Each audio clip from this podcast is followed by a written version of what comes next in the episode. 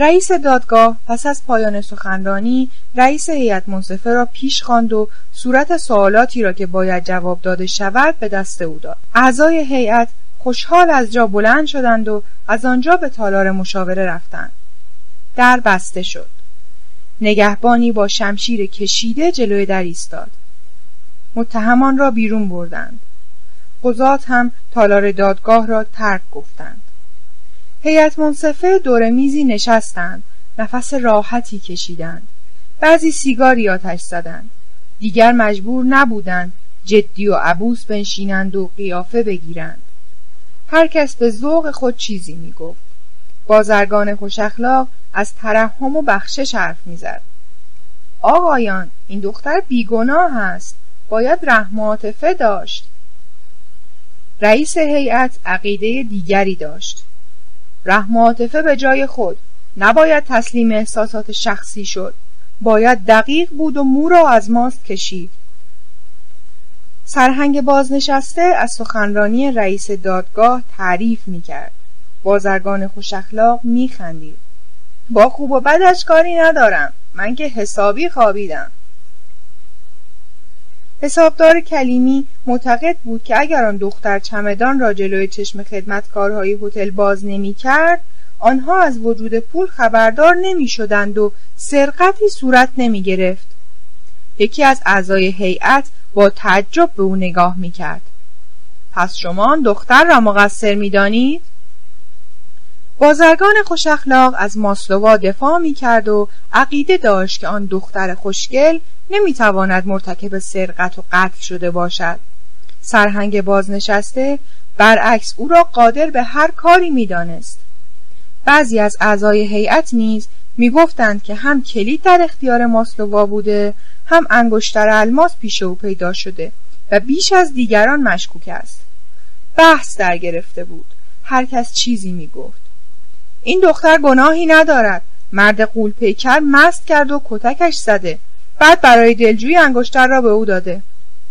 باید فهمید این دختر دست به جنایت زده یا آن دو نفر. آن دو تا خدمتکار کاری نبودند. کلید دست دختر بوده. بحث همچنان ادامه داشت تا آنجا که کارمند عالی رتبه کشوری و رئیس هیئت منصفه از همه خواست که بنشینند و جدی‌تر بحث کنند. حسابدار کریمی پیش از آنکه گفتگوها جدی‌تر شود، داستان فاحشه‌ای را حکایت کرد که ساعت یکی از دوستان او را از جیبش زده است. سرهنگ بازنشسته از فاحشه دیگری و دزدی‌های عجیب او داستان‌ها گفت و هر دو معتقد بودند که از فاحشه‌ها هر کاری برمی‌آید. رئیس دوباره همه را به سکوت دعوت کرد تا سوالات طرح شده در دادگاه خوانده شود. همه ساکت شدند. رئیس سوالات را خیلی شمرده خواند. 1. آیا سیمون کارتینیکین اهل دهکده بورکی از بخش کراپیوینو 33 ساله را گناهکار می‌شناسید؟ او متهم است که روز 17 ژانویه سال به همدستی متهمان دیگر گرد سمی در مشروب سمولکوف بازرگان ریخته و بعد از قتل مبلغی در حدود 2500 روبل و یک انگشتر الماس از او به سرقت برده است. این اتهامات را وارد می‌دانید یا نه؟ 2. اوفمی بوکچوا خدمتکار هتل 43 ساله متهم به ارتکاب جرائمی است که در سوال اول ذکر شد. او را مقصر می‌دانید یا نه؟ 3. کاترین ماسلوا 27 ساله به ارتکاب جرائمی که در سوال اول ذکر شد متهم است. او را مقصر می‌دانید یا نه؟ 4. در صورتی که اوفمی بوکچوا را مقصر در ارتکاب جرایم مذکور در سوال اول نمی‌دانید، آیا او را در این مورد که با کلید در چمدان سمولکوف را باز کرده و 2500 روبل به سرقت برده مقصر می‌شناسید یا نه؟ رئیس هیئت پس از خواندن این مطالب سوال اول را دوباره خواند و از همکاران خواست که نظر خود را بگویند. جواب این سوال مثبت بود. همه معتقد بودند که کارتینیکین در سرقت و قتل دست داشته است. همگی اتهامات را وارد دانستند، جز یک نفر که صنعتگر سالخورده‌ای بود و او را بیگناه می‌دانست. رئیس هیئت به گمان اینکه صنعتگر پیر موضوع را نفهمیده است، یک بار دیگر سوال را خواند و توضیح داد که هیچ کس در مقصر شناختن سیمون کارتینیکین تردید ندارد. صنعتگر پیر که موضوع را به خوبی دریافته بود، برای خودش فلسفه‌ای داشت و می‌گفت که مگر خود ما معصوم هستیم؟ و همکاران را نصیحت می‌کرد که لذت در بخشش است، گناهکاران را باید بخشید. و هرچه دیگران با او بحث کردند، تأثیری در او نداشت. دومین سال مربوط به بکچوا بود. بحث طولانی در گرفت. بیشتر حاضران او را بی تقصیر می دانستند و معتقد بودند دلیلی در دست نیست که او در زهر دادن به سمولکوف دست داشته. وکیل مدافع او هم با دلایل کافی بیگناهی او را ثابت کرده بود. بازرگان خوش اخلاق که هدفش براءت ماسلووا بود، سعی داشت بار گناه را بر دوش اوفمی بکچوا و معشوق او کارتینیکین بگذارد. رئیس هیئت که احساسات را در بحث دخالت نمی‌داد، با دلایل محکم بیگناهی بکچوا را ثابت کرد و در پایان بحث همه نظر او را پذیرفتند. اما در مورد سوال چهارم که بکچوا را تنها در مورد سرقت مقصر می‌شناخت، همه جواب آری دادند. اما به خواهش صنعتگر پیر برای او تقاضای تخفیف در مجازات کردند. سوال سوم که به ماسلووا ارتباط داشت، بحث بیشتری برانگیخت. رئیس هیئت او را در سرقت و قتل هر دو مقصر می‌دانست. سرهنگ بازنشسته و حسابدار کلیمی با او هم عقیده بودند. بازرگان خوش اخلاق او را از همه نظر بیگناه می‌دانست و دیگران به تردید گاهی به این سو و گاهی به آن سو می‌رفتند. حقیقت این بود که همه خسته شده بودند و دلشان می‌خواست زودتر کار یکسره شود و پی کار و زندگی خود بروند. نخلیدوف که ماسلووا را می‌شناخت و بازجویی‌های دادگاه را به دقت دنبال کرده بود، به بیگناهی او ایمان داشت و هنگامی که حس کرد اکثریت کم کم دارند تسلیم نظر رئیس می‌شوند، چاره‌ای ندید جز اینکه تکانی بخورد و از بیگناهی او دفاع کند.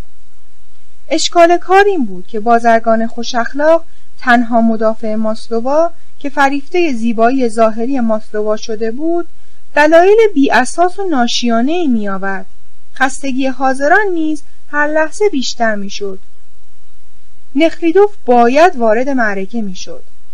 افسوس که ترس عجیبی به جانش افتاده بود. واهمه داشت که حرفی بزند و از پریدگی رنگ و لرزش صدایش همه به روابط گذشته آنها پی ببرند. به هزار زحمت بر خود مسلط شد.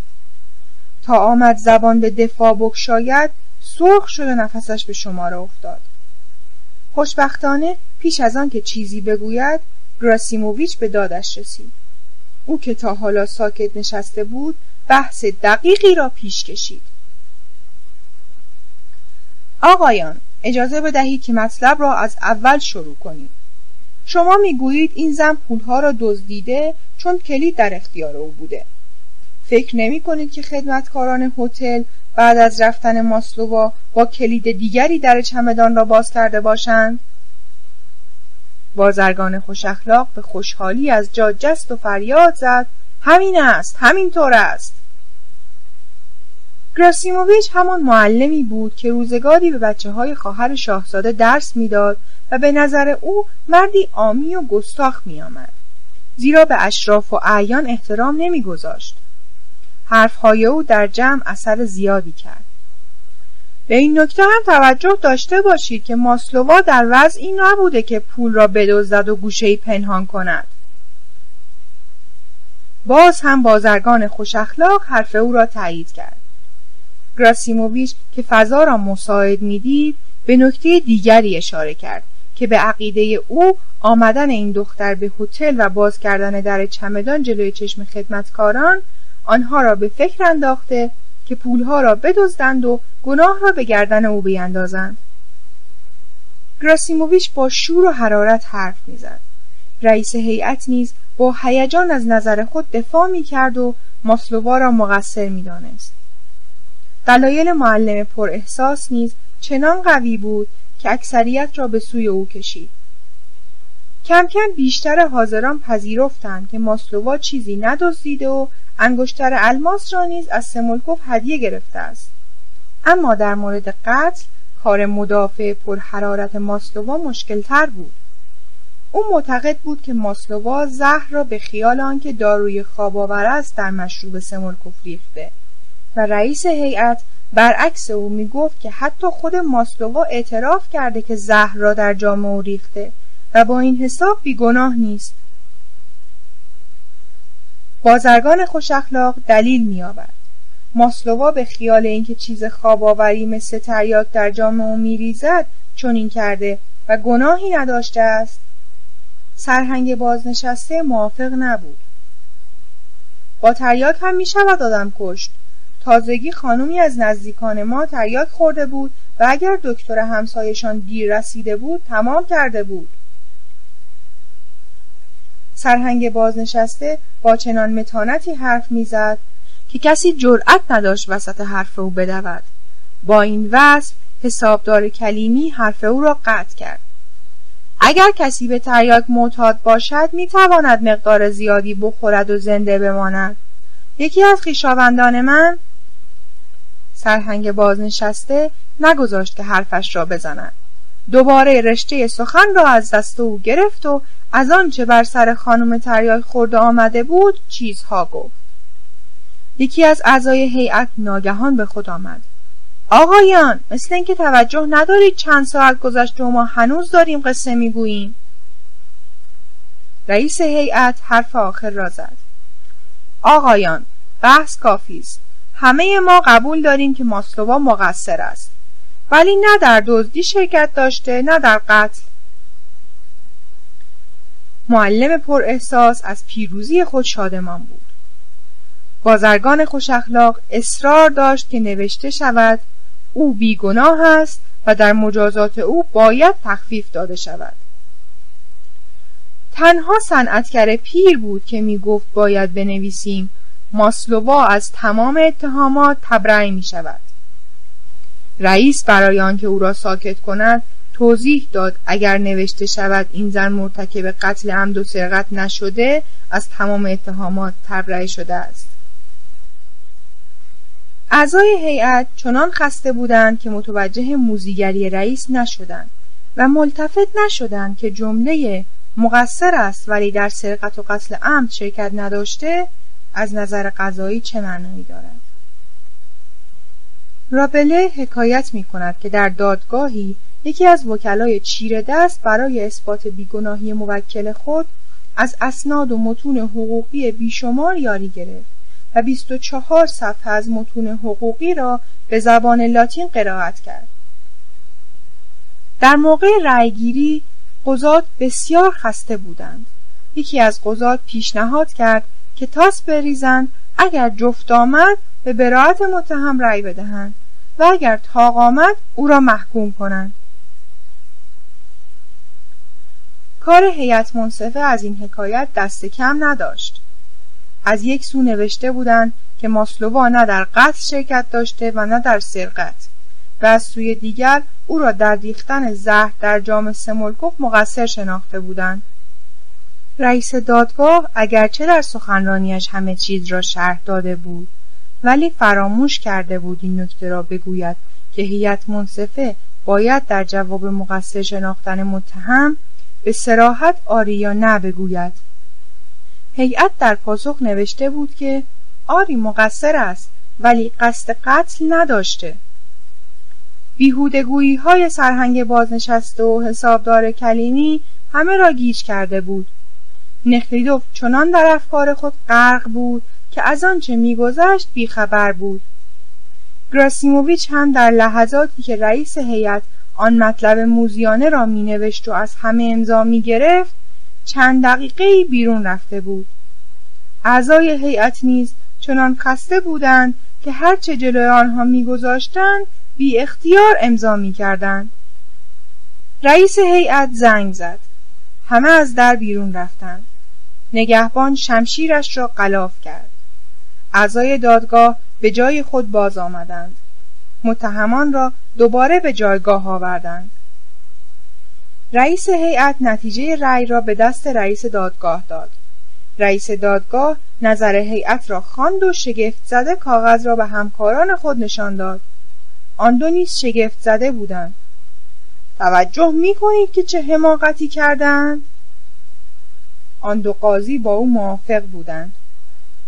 بله، با آنکه او را بیگناه تشخیص دادند، قانوناً به زندان با اعمال شاقه محکوم می شود.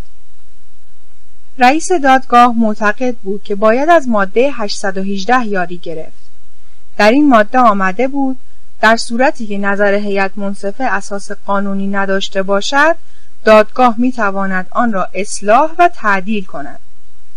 یکی از دو قاضی که به درد معده دچار بود، روی کاغذ اعدادی را نوشت و با هم جمع کرد که اگر حاصل جمع به عدد 3 قابل قسمت باشد، با استفاده از ماده 818 موافقت کند و با آنکه حاصل جمع به عدد 3 قابل قسمت نبود، چون آدم خوشقلبی بود رضایت داد. ولی قاضی دیگر که اینکه دور طلایی داشت و مدام با زنش در حال جنگ و دعوا بود رضایت نداد. مرتبا در روزنامه ها به هیئت های منصفه حمله می کنند که بیدلیل گناهکاران را تبرئه می کنند. حالا اگر ما که قاضی هستیم بیاییم و متهمی را که هیئت منصفه محکوم کرده تبرئه کنیم، روزنامه ها چه چیزهایی که نمی نویسند. من به هیچ قیمت با استفاده از ماده 818 موافق نیستم. رئیس دادگاه ساعتش را نگاه کرد. پس چاره‌ای نیست جز اینکه تسلیم نظر هیئت منصفه شویم. همه از جا بلند شدند. رئیس هیئت منصفه که مرتباً پا به پا می‌شد، به اشاره رئیس دادگاه نظر هیئت و جواب سوالات چهارگانه را به صدای بلند قرائت کرد. قضات، منشی دادگاه، وکلای مدافع و حتی دادیار شگفت زده بودند و آنچه را می‌شنیدند باور نمی‌کردند. وقتی همه به جای خود نشستند، رئیس از دادیار خواست که با توجه به نظر هیئت منصفه برای هر یک از متهمان مجازات لازم را اعلام کند. دادیار که گمان می‌کرد سخنرانی او در هیئت منصفه اثر گذاشته است که به محکومیت متهمان رأی دادند، با احساس پیروزی از جا برخاست و حداکثر مجازات را برای هر سه نفر درخواست کرد. برای سیمون کارتینیکین اجرای ماده 1451 و بند 4 از ماده 1453، برای اوفیبوکچوا ماده 1659 و برای کاترین ماسلووا ماده 1454 را درخواست می کنم. پایان دادرسی اعلام می شود. رئیس دادگاه و قضات برای مشاوره و صدور حکم نهایی از تالار بیرون رفتند. اعضای هیئت تازه به خود آمده بودند و می‌فهمیدند که چه دستگلی به آب دادند. گراسیموویچ به شاهزاده نخلیدوف پرخاش کرد. دوست عزیز، چه به روز آن بیچاره آوردیم! دختر بیگناه را به زندان فرستادیم! نخلیدوف چنان پریشان شده بود که از برخورد خودمانی معلم پر احساس بدش نیامد. راست میگویی؟ البته که راست میگویم. رأی داده این که این زن مقصر است، بیان که قصد قتل داشته باشد. منشی دادگاه میگفت که دادیا برای ماسلووا 15 سال زندان با اعمال شاقه درخواست کرده است. نخلیدوف هنوز باور نمیکرد. از رئیس هیئت توضیح خواست. او حاضر نبود گناه را به گردن بگیرد و میگفت که این تصمیم به اتفاق گرفته شده و به امضای همه رسیده است. گراسیموویچ زیر بار نمیرفت. آقا، این چه حرفی است؟ وقتی میگوییم متهم قصد قتل نداشته و در قتل شرکت نداشته، باید او را از اتهام تبرئه کنیم. این قضیه مثل آفتاب روشن است. من این مطلب را به صدای بلند خواندم. هیچ کس مخالف نبود. گراسیموویچ به خاطر آورد که چند دقیقه از اتاق بیرون رفته و در غیاب او این تصمیم را گرفتند. به نخلیدوف اعتراض می‌کرد که چرا چیزی نگفته است. شاهزاده گیج شده. من غرق افکار خودم بودم. غرق شدن در افکار همان و غرق شدن این زن در گرداب بدبختی و فلاکت همان. نباید دست روی دست بگذاریم. باید خطای خودمان را جبران کنیم. بیفایده است. کار از کار گذشته. نخلیدوف متهمان را نگاه می‌کرد. هر سه در جایگاه خود نشسته و در انتظار رأی دادگاه بودند. ماسلووا لبخند می‌زد. شاهزاده نگران بود. تا چند دقیقه پیش در این فکر بود که اگر ماسلووا آزاد شود چه رفتاری باید با او داشته باشد. باید به دیدار او برود و از گذشته سخن بگوید یا او را به فراموشی بسپارد. و حالا که تصوراتش در هم ریخته بود و احتمال می‌رفت که این زن را به سیبری بفرستند و دیگر دستش به او نرسد، چنان مبهوت شده بود که حالش را نمی‌فهمید. پیشبینی گراسیموویچ درست درآمد. قضات بعد از پایان شور به جلسه آمدند و رئیس حکم دادگاه را چنین خواند: به نام نامی اعلی حضرت امپراتور، روز 28 آوریل دادگاه جنایی استان با توجه به نظر آقایان هیئت منصفه و بر اساس تبصره سوم ماده 771 از بند چهارم مواد 771 و 777 قانون جزا محکومیت متهمان را به شرح زیر اعلام می‌دارد: سیمون کارتینیکین 33 ساله و کاترین ماسلووا 27 ساله از کلیه حقوق فردی و مدنی محروم می‌شوند. کارتینیکین به 8 سال و ماسلووا به 4 سال زندان با کار با تمام کیفرهای تبعی آن بر اساس ماده 28 قانون جزا محکوم می‌شوند. اوفمی بوکچوا 43 ساله به محرومیت از حقوق مدنی و فردی و مصادره کلیه اموال و 3 سال زندان بر اساس ماده 49 قانون جزا محکوم می شود. کلیه محکومین موظفند که هزینه دادرسی را بپردازند. انگشتر و اموال مسروقه به نفع خزانه دولتی ضبط می شود. کارتینیکین رأی دادگاه را بیان که تکان بخورد گوش می داد. دستهایش را روی خط شلوار گذاشته بود و آرواره‌اش مدام می جنبید. بوکچو آرام به نظر می آمد. ماسلووا سرخ شده بود و فریاد می زد: من بیگناهم، من همه چیز را گفتم، من حقیقت را گفتم.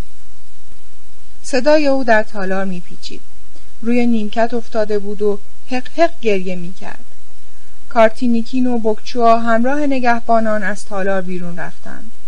ماسلووا همچنان می‌گریست تا آنکه نگهبانی آستینش را گرفت و از جا بلندش کرد. نخلیدوف پریشان بود، به خود می‌پیچید. به فکر بود که باید جلوی این بی‌عدالتی را گرفت و بی‌اراده به راهرو دوید تا یک بار دیگر ماسلووا را ببیند. جلو در اعضای هیئت منصفه و وکلای مدافع را دید که تقریباً می‌دویدند و خوشحال بودند که کار به پایان رسیده است. بیان که به فکر مقام و حیثیت خود باشد، دوید تا به ماسلووا رسید. کمی مکث کرد. ماسلووا با گوشه روسری چشم‌های اشک‌آلودش را پاک می‌کرد. نخلیدوف از کنار او رد شد. ماسلووا که در غم سنگین خود فرو رفته بود، متوجه او نشد. شاهزاده به فکر افتاد رئیس دادگاه را پیدا کند و با او حرف بزند. رئیس دادگاه پالتو و عصای دست نقره‌اش را از متصدی رختکن می‌گرفت تا از کاخ دادگستری بیرون برود که نخلیدوف به او رسید و خود را معرفی کرد. آقای رئیس، اجازه بدهید مطلبی را عرض کنم. من در هیئت منصفه بودم. شاهزاده نخلیدوف، از دیدارتان خوشحالم. در یک مجلس شبنشینی شما را زیارت کردم. به خاطر دارم حضرت والا شمع جمع بودی و از همه بهتر می‌رقصیدی. بفرمایید چه خدمتی از من ساخته است؟ عرض کنم زنی که امروز محکوم شد به نظر من بیگناه بود. دادگاه بر اساس نظر هیئت منصفه رأی صادر کرد. قبول میکنم که نظر هیئت منصفه منطقی نبود، ولی چه میشود کرد؟ حضرت والا هم که زیر ورقه را امضا کرده بودی. اگر شما این جمله را اضافه میکردی که متهم از روی عمد مرتکب قتل نشده، تبرئه میشد. از اتفاقی که پیش آمده احساس گناه میکنم. برای نجات این زن بدبخت چه باید کرد؟ فقط یک راه هست. باید فرجام خواست. باید یک وکیل دلسوز پیدا کنید و دنبال این کار را بگیرید. رئیس دادگاه کلاهش را به سر گذاشت و با ادب و متانت زیر بازوی شاهزاده را گرفت و به اتفاق از کاخ بیرون آمدند. اگر نظر هیئت منصفه درست تنظیم شده بود، این زن از تمام اتهامات تبرئه میشد و دادگاه حداکثر چند ماه زندان برای او در نظر می گرفت. قبول بفرمایید ناشیگری هیئت منصفه باعث شد که ما آن حکم را بدهیم. همانطور که عرض کردم، حضرت والا باید یک وکیل بگیرند. برای نقض رأی دادگاه دلایل کافی موجود است. هر وقت که اقدام کنید دیر نیست. رئیس دادگاه فقط 3/4 ساعت وقت داشت که به میادگاه برسد. به اشاره او درشکه‌ای جلو آمد. نشانی خیابان دوریانسکایا را به درشکه چی داد. حضرت والا، هر وقت اراده کنید در اختیارتان هستم. درشکه به راه افتاد و رئیس برای شاهزاده نخلیدوف دست تکان داد. گفتگو با رئیس دادگاه و هوای خنک بهاری کمی او را تسکین داد. ظاهراً بیش از اندازه دستخوش احساسات شده بود. فکرش مشغول بود. عجب تصادفی بود. باید برای رهایی او راهی پیدا کنند. بروم از دفتر دادستانی نشانی دفتر وکالت فانارین و میکیشین را بگیرم. هر دو از وکلای سرشناس هستند. از پله ها بالا رفت. پالتویش را دوباره در آورد و به متصدی رختکن داد. پیش از رسیدن به دفتر دادسرا، فانارین را در راه رو دید. او را می شناخت. به درخواست او با هم به اتاقی رفتند که ظاهراً دفتر کار یکی از قضات بود. گرفتاری مهمی پیش آمده؟ پیش از طرح موضوع می خواهم که همه چیز بین خودمان بماند. نباید اسم من به میان آورده شود. مطمئن باشید. قضیه از این قرار است که من عضو هیئت منصفه بودم و ماجرا را شرح داد. سرخ شده بود. فانارین متوجه تغییر حال او شده بود. ما بیگناهی را محکوم کردیم. لطفاً ترتیبی بدهید که حکم از راه قانونی نقض شود و در محکمه عالی‌تری از نو رسیدگی شود. و با اندکی شرم گفت که حق الوکاله را تمام و کمال خواهد پرداخت. فانارین لبخند زد. فردا پرونده را میگیرم و مطالعه میکنم. روز 5 شنبه به دفتر من بیایید تا جواب قطعی را بدهم.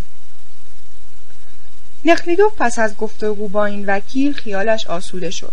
در خیابان درشکه‌چی‌ها جلوی پای او نگه می‌داشتند، ولی دلش می‌خواست راه برود. هوای خوبی بود. بهار همه جا را عطرآگین کرده بود. به کاتیوشا فکر می‌کرد. نومید و افسرده شده به خود نهیب زد که نباید تسلیم غم و غصه شد.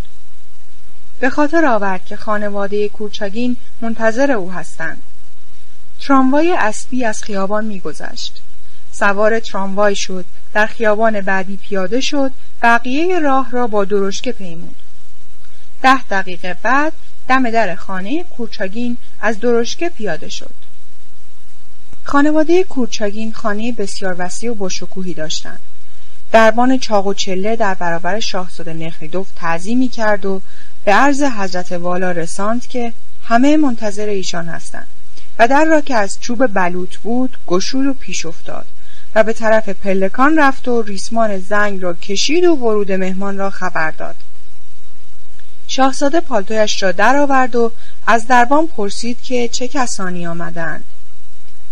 آقایان کلوسوف و میخائیل سرگیویچ. به صدای زنگ پیشخدمتی با لباس سیاه و دستکش سفید به استقبال آمد و با عزت و احترام نخلیدوف را از پلکان فرش پوش به تالار و از آنجا به اتاق غذاخوری برد.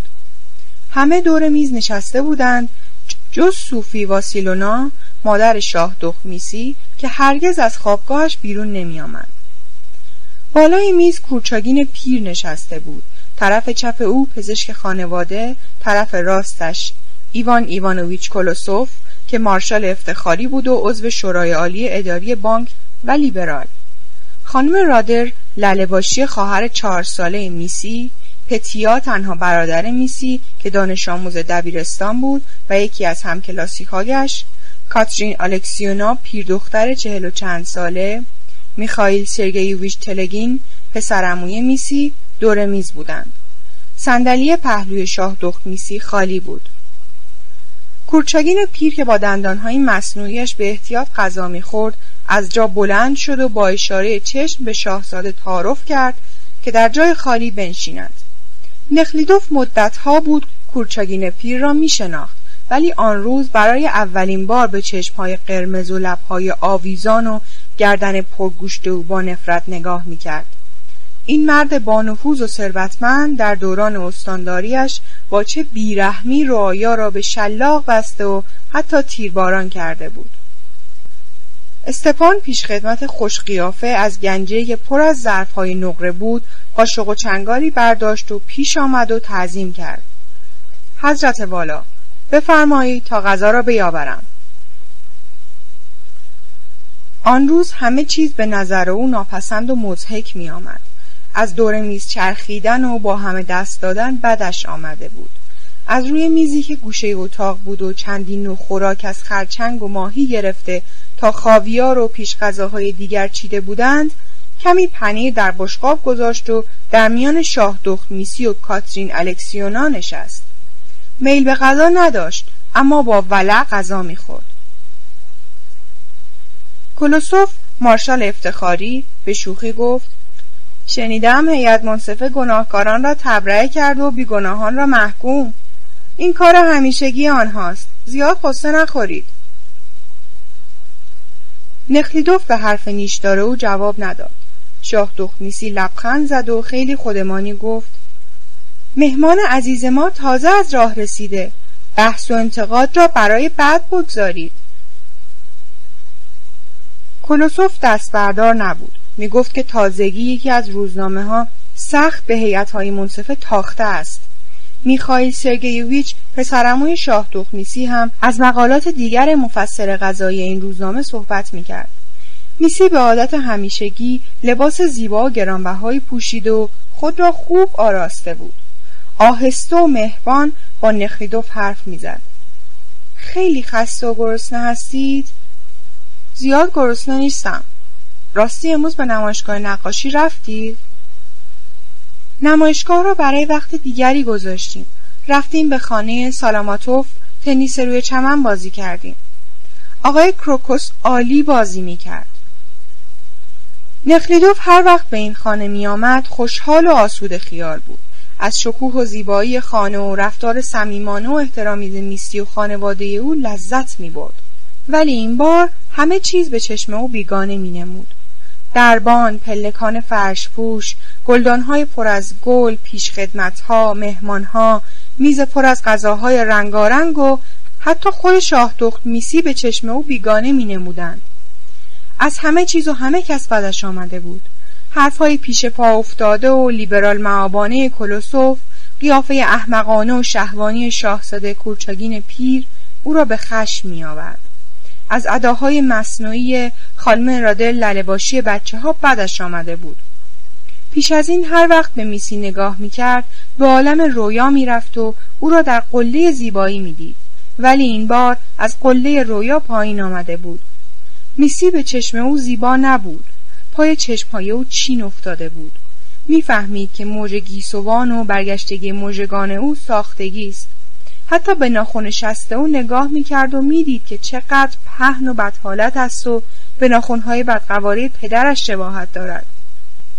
شاه تخمیسی از تنیس حرف میزد و کلوسوف بعضی از بازی‌های مرسوم ایام کودکیش را با تنیس شبیه می‌دانست. ولی میسی معتقد بود که تنیس چیز دیگری است و وحشتناک دوست داشتنی. میسی از نخلیلوف یاد گرفته بود که به جای خیلی زیاد وحشتناک را به کار ببرد.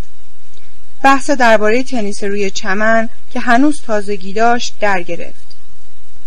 میخائیل سرگیوویچ و کاترین الکسیونا وارد بحث شده بودند، ولی بقیه ساکت بودند و به این بحث خسته کننده گوش میدادند. کورچاگین پیر به همه چیز میخندید. همش بحث، همش اختلاف. و همچنان که میخندید از جا بلند شد.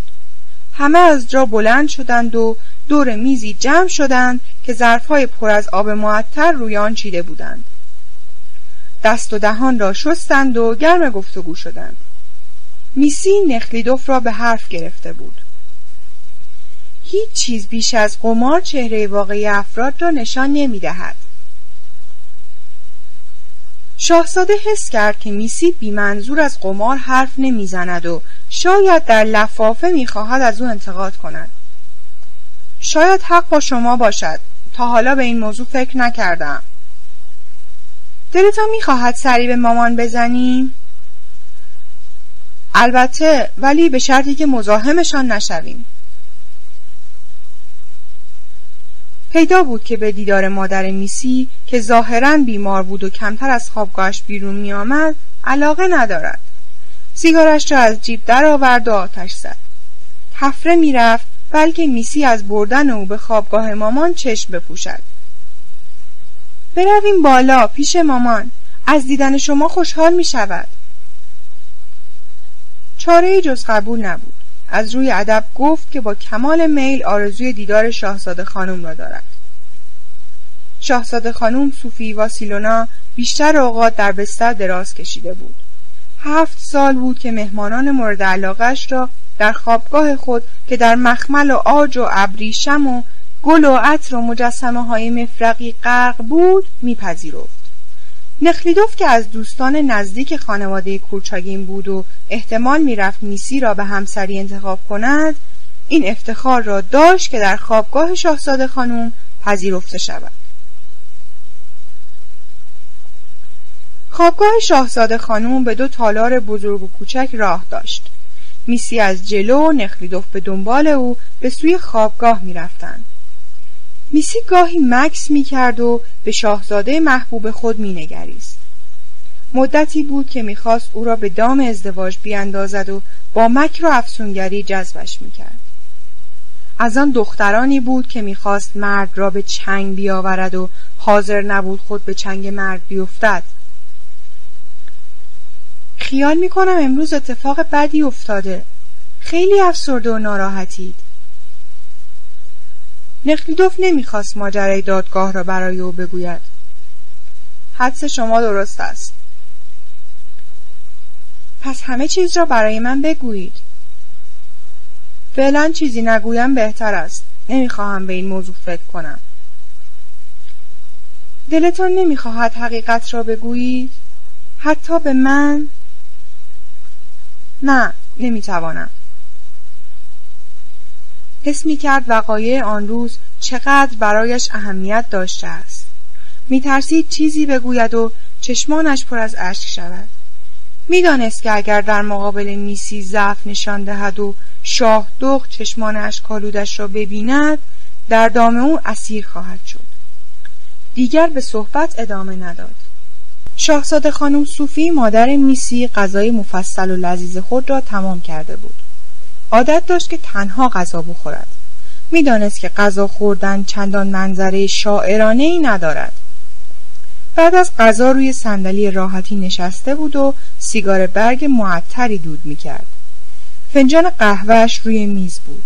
بلند بود و باریک، با موهای بلوطی و دندان‌های دراز و چشم‌های درشت سیاه. با آنکه سنی از او گذشته بود، ادای جوان‌ها را در می‌آورد. از روابط او با پزشک خانوادگی چیزهایی میگفتند که نخلیدوف باور نمیکرد. در خوابگاه پزشک کنار شاهزاده خانم نشسته بود. ریش 2 شاخه‌اش را با روغن معطری چرک کرده بود. کولوسوف هم گوشه دیگری نشسته بود و قهوه‌اش را به هم می‌زد. فنجان لیکور هم کنار دستش بود. میسی نخلیدوف را به خوابگاه مادرش رساند و خودش در آنجا نماند. وقتی مادرم خسته شد و شما را بیرون کرد، بیایید پیش من. آن پایین منتظرتان هستم.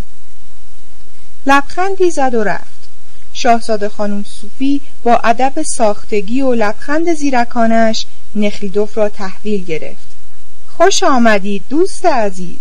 بنشینید و حکایت کنید که امروزه در دادگاه چه اتفاقی افتاده. می گفتند که خیلی ناراحت شده اید. این کارها برای آدم حساسی مثل شما مناسب نیست. بعضی از کلمات و جمله ها را به فرانسه می گفت. نخلیدوف در تایید حرف او گفت آدم گاهی حس می کند که حق قضاوت ندارد. عین حقیقت است. شاهزاده خانم صوفی بلد بود که چگونه به ذوق هر کس حرف بزند و دل او را به دست بیاورد. صحبت را از دادگاه و قضاوت به نقاشی و عالم هنر کشید. کاش حالم خوب بود و به کارگاه شما می آمدم و تابلوهای تازه تان را می دیدم. نقاشی را به کلی کنار گذاشتم. دیگر دستم به قلم نمی رود. شاهزاده خانم همان گونه که ادای جوانها را در می آورد، در تعریف و تمجیدهایش نیز صداقت نداشت. چقدر متاسفم که نقاشی نمی کنید. رپین که در هنرشناسیش تردید نیست، به خود من گفت که شاهزاده نخلیدوف جوان هنرمندی است و روزی از افتخارات هنر ما خواهد شد. نخلیدوف احساس شرم می کرد که صوفی در حضور او چنین دروغی می گوید. صوفی نیز فهمید که مهمان عزیز او آنقدر افسرده است که با هیچ زبانی نمی شود خوشحالش کرد. ناچار رو کرد به کولوسوف و نظرش را درباره نمایشی که تازگی به صحنه آورده بودند پرسید. کولوسوف چنان که گویی منتقد ناماوری است، آن نمایش را به باد انتقاد گرفت. صوفی یکی دو بار میان حرف او دوید و از آن نمایش مختصر دفاعی کرد، ولی وقتی دید که کولوسوف خیلی جدی تاخت و تاز می کند، تسلیم نظر او شد و در انتقاد هنری با یکدیگر همدست شدند. نخلیدوف بحث را گوش می کرد، ولی زیاد جدی نمی گرفت و همه را به حساب سرگرمی های بعد از غذا می گذاشت. می فهمید که هیچ کدام در انتقادات خود جدی نیستند، فقط نیاز دارند که بعد از سیر کردن شکم زبان و دهان را به حرکت بیاندازند و ورزش دهند. به خصوص که کولوسوف ودکا و شراب و لیکور را قاطی خورده بود و سرش گرم بود. مستی او به مستی دهقانان نمی ماند که دیر به دیر مشروب می خورند و عربده می کشند. به مشروب عادت کرده بود. اگرچه عربده نمی کشید، ولی اعصابش آرام نبود و برای آرامش خاطر چیزهایی به هم می بافت. نخلیدوف چشمش به آفتاب افتاد که آخرین اشعه‌اش را از پنجره روی صورت صوفی انداخته، چین و چروکش را بیشتر نمایان کرده بود. صوفی که رسوایی را حس کرده بود، ریسمان زنگ را کشید. پزشک که در این خانه خیلی خودمانی بود، بلند شد و بیان که حرفی بزند بیرون رفت و شاهزاده خانم با نگاه او را دنبال کرد. پیشخدمتی وارد اتاق شد. فلیپ، این پرده را بکشید. پیشخدمت جوان و خوبرو بود. لباس مرتب و خوشدوختی پوشیده بود. شاهزاده خانم او را زیر نظر داشت و بحث هنری را دنبال می کرد. در این نمایش افکار صوفیانه زیاد است. به نظر من شعر اگر چاشنی عرفان نداشته باشد شعر نیست، و اما نثر باید از عرفان. حرفش را نیمه تمام گذاشت و متوجه فلیپ شد. گفتم پرده این پنجره بزرگ را بکشید، نه آن یکی را. پنداری برای بیان همین چند کلمه که به نظرش عامیانه می آمد تمام رنج‌های دنیا را تحمل می کند. برای رهایی از این رنج چند پک پیاپی به سیگار زد. فیلیپ پیشخدمت خوبرو و ستبسینه تعظیمی کرد تا عذر گناه بدفهمیش را بخواهد و با گام‌های چابک به آن سوی خوابگاه رفت و پرده را کشید. شاهزاده خانم همچنان قرولون می کرد و از نافهمی پیشخدمت‌ها گلایه می کرد. فیلیپ اگرچه در دل می گفت ای پیرزن پتیاره، اگر مجبور نبودم حاضر نبودم به صورت جهنمی تو تف بیاندازم. با ادب و متانت فنجان ها و زیر سیگاری ها را برداشت و همه جا را مرتب کرد. کلوسوف بی توجه به حضور پیشخدمت بحث دیگری را شروع کرد. فرضیه های داروین این روزها همه جا سر زبان هاست. به نظر من حقایق زیادی در این فرضیه هست. صوفی رو به نخلیدوف کرد و نظر او را درباره فرضیه وراثت پرسید. من این فرضیه را قبول ندارم. نگاه نخلیدوف به فیلیپ دوخته شده بود که هنوز مشغول جمع و جور کردن خوابگاه بود. او را با کلوسوف و شاهزاده خانم صوفی در ذهن خود مقایسه می‌کرد. کلوسوف را با شکم گنده و کله تاس و بازوهای لاغرش در کنار صوفی با صورت پرچروک و بزک کرده و بدن خشکیده‌اش در یک طرف می‌گذاشت و فیلیپ جوان و چابک و قوی بنیه را در طرف دیگر و در ذهن خود آنها را سبک و سنگین می‌کرد. صوفی که متوجه حال پریشان او شده بود از قید آزادش کرد. میسی منتظر شماست، پیش او بروید. قطعه تازه‌ای از آثار روبرت شومان را یاد گرفته، با پیانو برایتان می‌نوازد تا غم و غصه را فراموش کنید. نخلیدوف می‌دانست که صوفی به عادت همیشگی دروغ می‌گوید و خودنمایی می‌کند. از جا بلند شد، انگشت‌های استخوانی و پر از انگشتر شاهزاده خانم را فشرد و از خوابگاه بیرون آمد. از پله‌ها که پایین می‌آمد، کاترین الکسیونا را دید. کاترین سر بحث را با او باز کرد. فرانسه و روسی را به هم می‌آمیخت. ظاهراً عضویتی در هیئت منصفه با روح شما سازگار نبوده. از چشم شما ناراحتی می‌بارد. درست حد زده ای، ولی امشب در وضعی هستم که سکوت را بیش از هر چیز دوست دارم. برعکس اگر همه چیز را می‌گفتید راحت می‌شدید. اجازه بدهید حرفی نزنم. همیشه می‌گفتید که حقایق تلخ را باید قبول کرد. به توصیه خودتان عمل کنید تا همه نگرانی‌ها از بین برود. شاه دخمیسی هم به آنها پیوست. نخلیدوف برای دفاع از خود حرف جالبی نداشت. همیشه می‌گفتم که تلخ‌ترین حقایق را باید گفت. ولی این بار وضعی پیش آمده که گیج شدم. این پریشانی را نمی‌خواهم با کسی قسمت کنم. خودتان را عذاب ندهید. تقصیر از ماست که این همه اصرار می‌کنیم. همه با کلمات بازی می‌کردند. نخلیدوف بس به سرکشی می‌ماند که حاضر نبود کسی زین بر پشت او بگذارد. میسی دست او را گرفت و میان دست‌های خود نگه داشت. فردا حتما پیش ما بیایید. هر چه مربوط به شماست برای ما اهمیت دارد. دلمان نمی‌خواهد قصه بخورید. دیگر حرفی نداشت بزند. سرخ شده بود. نمیدانست از اظهار محبت میسی سرخ شده است یا از طرز رفتار خود ناراحت شده است. خداحافظی کرد و از خانه بیرون آمد. کاترین الکسیونا بعد از رفتن او هم دست بردار نبود. دلش میخواست از کار او سر در بیاورد. باید فهمید چه اتفاقی افتاده. شاید مربوط به یک ماجرای احساسی باشد که اینطور قلبش شکسته. میسی میخواست بگوید که شاید مربوط به یک ماجرای عاشقانه است، ولی جلوی خود را گرفت. دلش گرفته بود. دیگر آن دختر شاد و خندان چند دقیقه پیش نبود. سرش را زیر انداخت که کاترین متوجه ناراحتی او نشود و آهسته گفت: مهم نیست. آدم یک روز خوش است و یک روز ناخوش. به این فکر افتاده بود که مبادا عاشق شده باشد و بعد از این همه آشنایی او را رها کند. هیچ چیز برای او روشن نبود. رفتار نخلیدوف عجیب بود. اگرچه تا حال عهد و پیمانی میانشان نبود، با نگاه و لبخند و کنایه و اشاره حرفهای زیادی زده بودند. او نخلیدوف را از آن خود می‌دانست و حتی تصور از دست دادنش دشوار می‌نمود. تا خانه راه زیادی نبود. پای پیاده و از مسیر همیشگی می آمد و در مغزش خیلی چیزها می گذشت.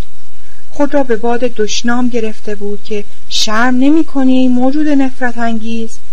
آخرین کلماتی را که به میسی گفته بود به خاطر می آورد و خود را سرزنش می کرد. چرا با او بیگانگی کرده بود؟ درست است که عهد و پیمانی با او نداشت، نه وعده‌ای داده بود و نه به صراحت از زناشویی حرفی زده بود. رفتارش به نوع قول و قرار می‌ماند. نه تنها رفتار خود با میسی، بلکه تمام زندگی خود را شرم‌انگیز و نفرتبار می‌شمرد. وقتی به خانه رسید، کرنئونی پیش خدمت او پیش دوید و تعظیم کرد. چیزی نمی‌خواهم، می‌توانی بروی بخوابی. به چشم حضرت والا. چای آماده بود. کرنئونی اتاق را جمع و جور می‌کرد. نخلیدوف دلش می‌خواست که زودتر برود و او را تنها بگذارد. وقتی او رفت، صدای پای آگرافنا را در راه رو شنید. دلش نمی‌خواست کسی را ببیند. در را از سو قفل کرد. در این اتاق 3 ماه پیش مادرش مرده بود و حالا فقط چراغ کوچکی به تصویر مادر و پدرش پرتو افشانی می‌کرد. آخرین روزهای زندگی مادرش را به خاطر می‌آورد و خود را نکوهش می‌کرد که چه رفتار شرم‌آور و نفرت انگیزی داشته است. اگرچه به بالین مادر می‌نشست و او را دلداری می‌داد، آرزو می‌کرد که هرچه زودتر مادرش بمیرد و اینقدر درد نکشد. و حقیقت آن بود که نمی‌خواست از مشاهده درد مادر خود رنج بکشد. به تصویر مادر خیره شد تا آن روزها را روشن‌تر به خاطر بیاورد. این تصویر را نقاش سرشناسی کشید و 5000 روبل گرفته بود. مادرش لباسی از مخمل سیاه به تن داشت. نقاش سینه را چنان نمایان کشیده بود که پستانهای برجسته و شانه برهنه‌اش پیدا بود. چه شرم‌آور و نفرت انگیز! 3 ماه پیش همین زن که نقاش تصویر نیمه برهنه او را کشیده است در بستر مرگ بود. از او جز پوست و استخوان نمانده بود. بوی بدی میداد که در تمام خانه پخش میشد. گویا هنوز این بوی نفرت انگیز در فضا مانده بود. این بو را هنوز حس میکرد. مادرش در دم آخر دستهای سفید و پرعضله او را در دستهای خشک و استخوانیش گرفته بود و التماس میکرد: جانم، عزیزم، من آدم خوبی نبودم، حلالم کن. همه چیز به نظرش شرم‌آور و نفرت انگیز می آمد. باز به تصویر مادرش نگاه کرد. چه شانه های سفید و زیبایی و بر لبش چه خنده دلنشینی! برهنگی سینه این تصویر میسی را به خاطرش می آورد که شبی او را به اتاق خود برده بود تا پیراهن تازه اش را به او نشان بدهد. در این پیراهن سینه و شانه برهنه و هوس انگیز میسی نمایان بود. میسی با سینه برهنه، با پدر ظالم و دیو صفت و مادر بدکار و پرمدعای او در ذهنش کنار هم جای گرفتند. چه شرم‌آور و نفرت انگیز بودند! در فکرش می‌گذشت: باید از این دوستی‌ها و دلبستگی‌ها بپرهیزم. روابطم را با خانواده کورچاگین قطع کنم. ماریا همسر مارشال افتخاری و عشق هوس‌آلود او را به فراموشی بسپارم. از این همه دارایی و املاک موروثی دست بردارم و آزاد و رها زندگی کنم. به استانبول، به روم، به جای دوردستی بروم، نقاشی کنم، برای خودم زندگی کنم. گرچه فهمیدم که نقاش خوبی نیستم، باز هم فرق نمی کند. آنچه اهمیت دارد نقاشی نیست، احساس آزادی است. احساس رهایی از این زندگی شرم‌آور و نفرت انگیز است. اما تا وقتی وضع ماسلووا را روشن نکنم، نباید به فکر دیگری باشم. شاید فانارین وکیل دادگستری بتواند کار را یکسره کند. لحظه‌ای تمام تصویرها از جلوی چشم او محو شد و صورت زیبای زندانی سیاه چشم جای همه چیز را گرفت. به خاطر آورد که آن زن وقتی حکم دادگاه را شنید چگونه به تلخی گریست. سیگارش را دور انداخت و سیگار دیگری آتش زد. شبی را که با کاتیوشا گذرانده بود به یاد می آورد که با چه شهوتی به او دست یافته بود و بعد از دستیابی چه مغرور و راضی بود. به یادش افتاد که به کلیسا رفته بودند تا در مراسم عید پاک شرکت کنند. کاتیوشا لباس سفید پوشیده بود با دست‌دوزی‌های آبی فام و چقدر دوستش می داشتن. چه عشق پاکی داشتن، عشقی که پیش از آن به هیچ کس نداشتن.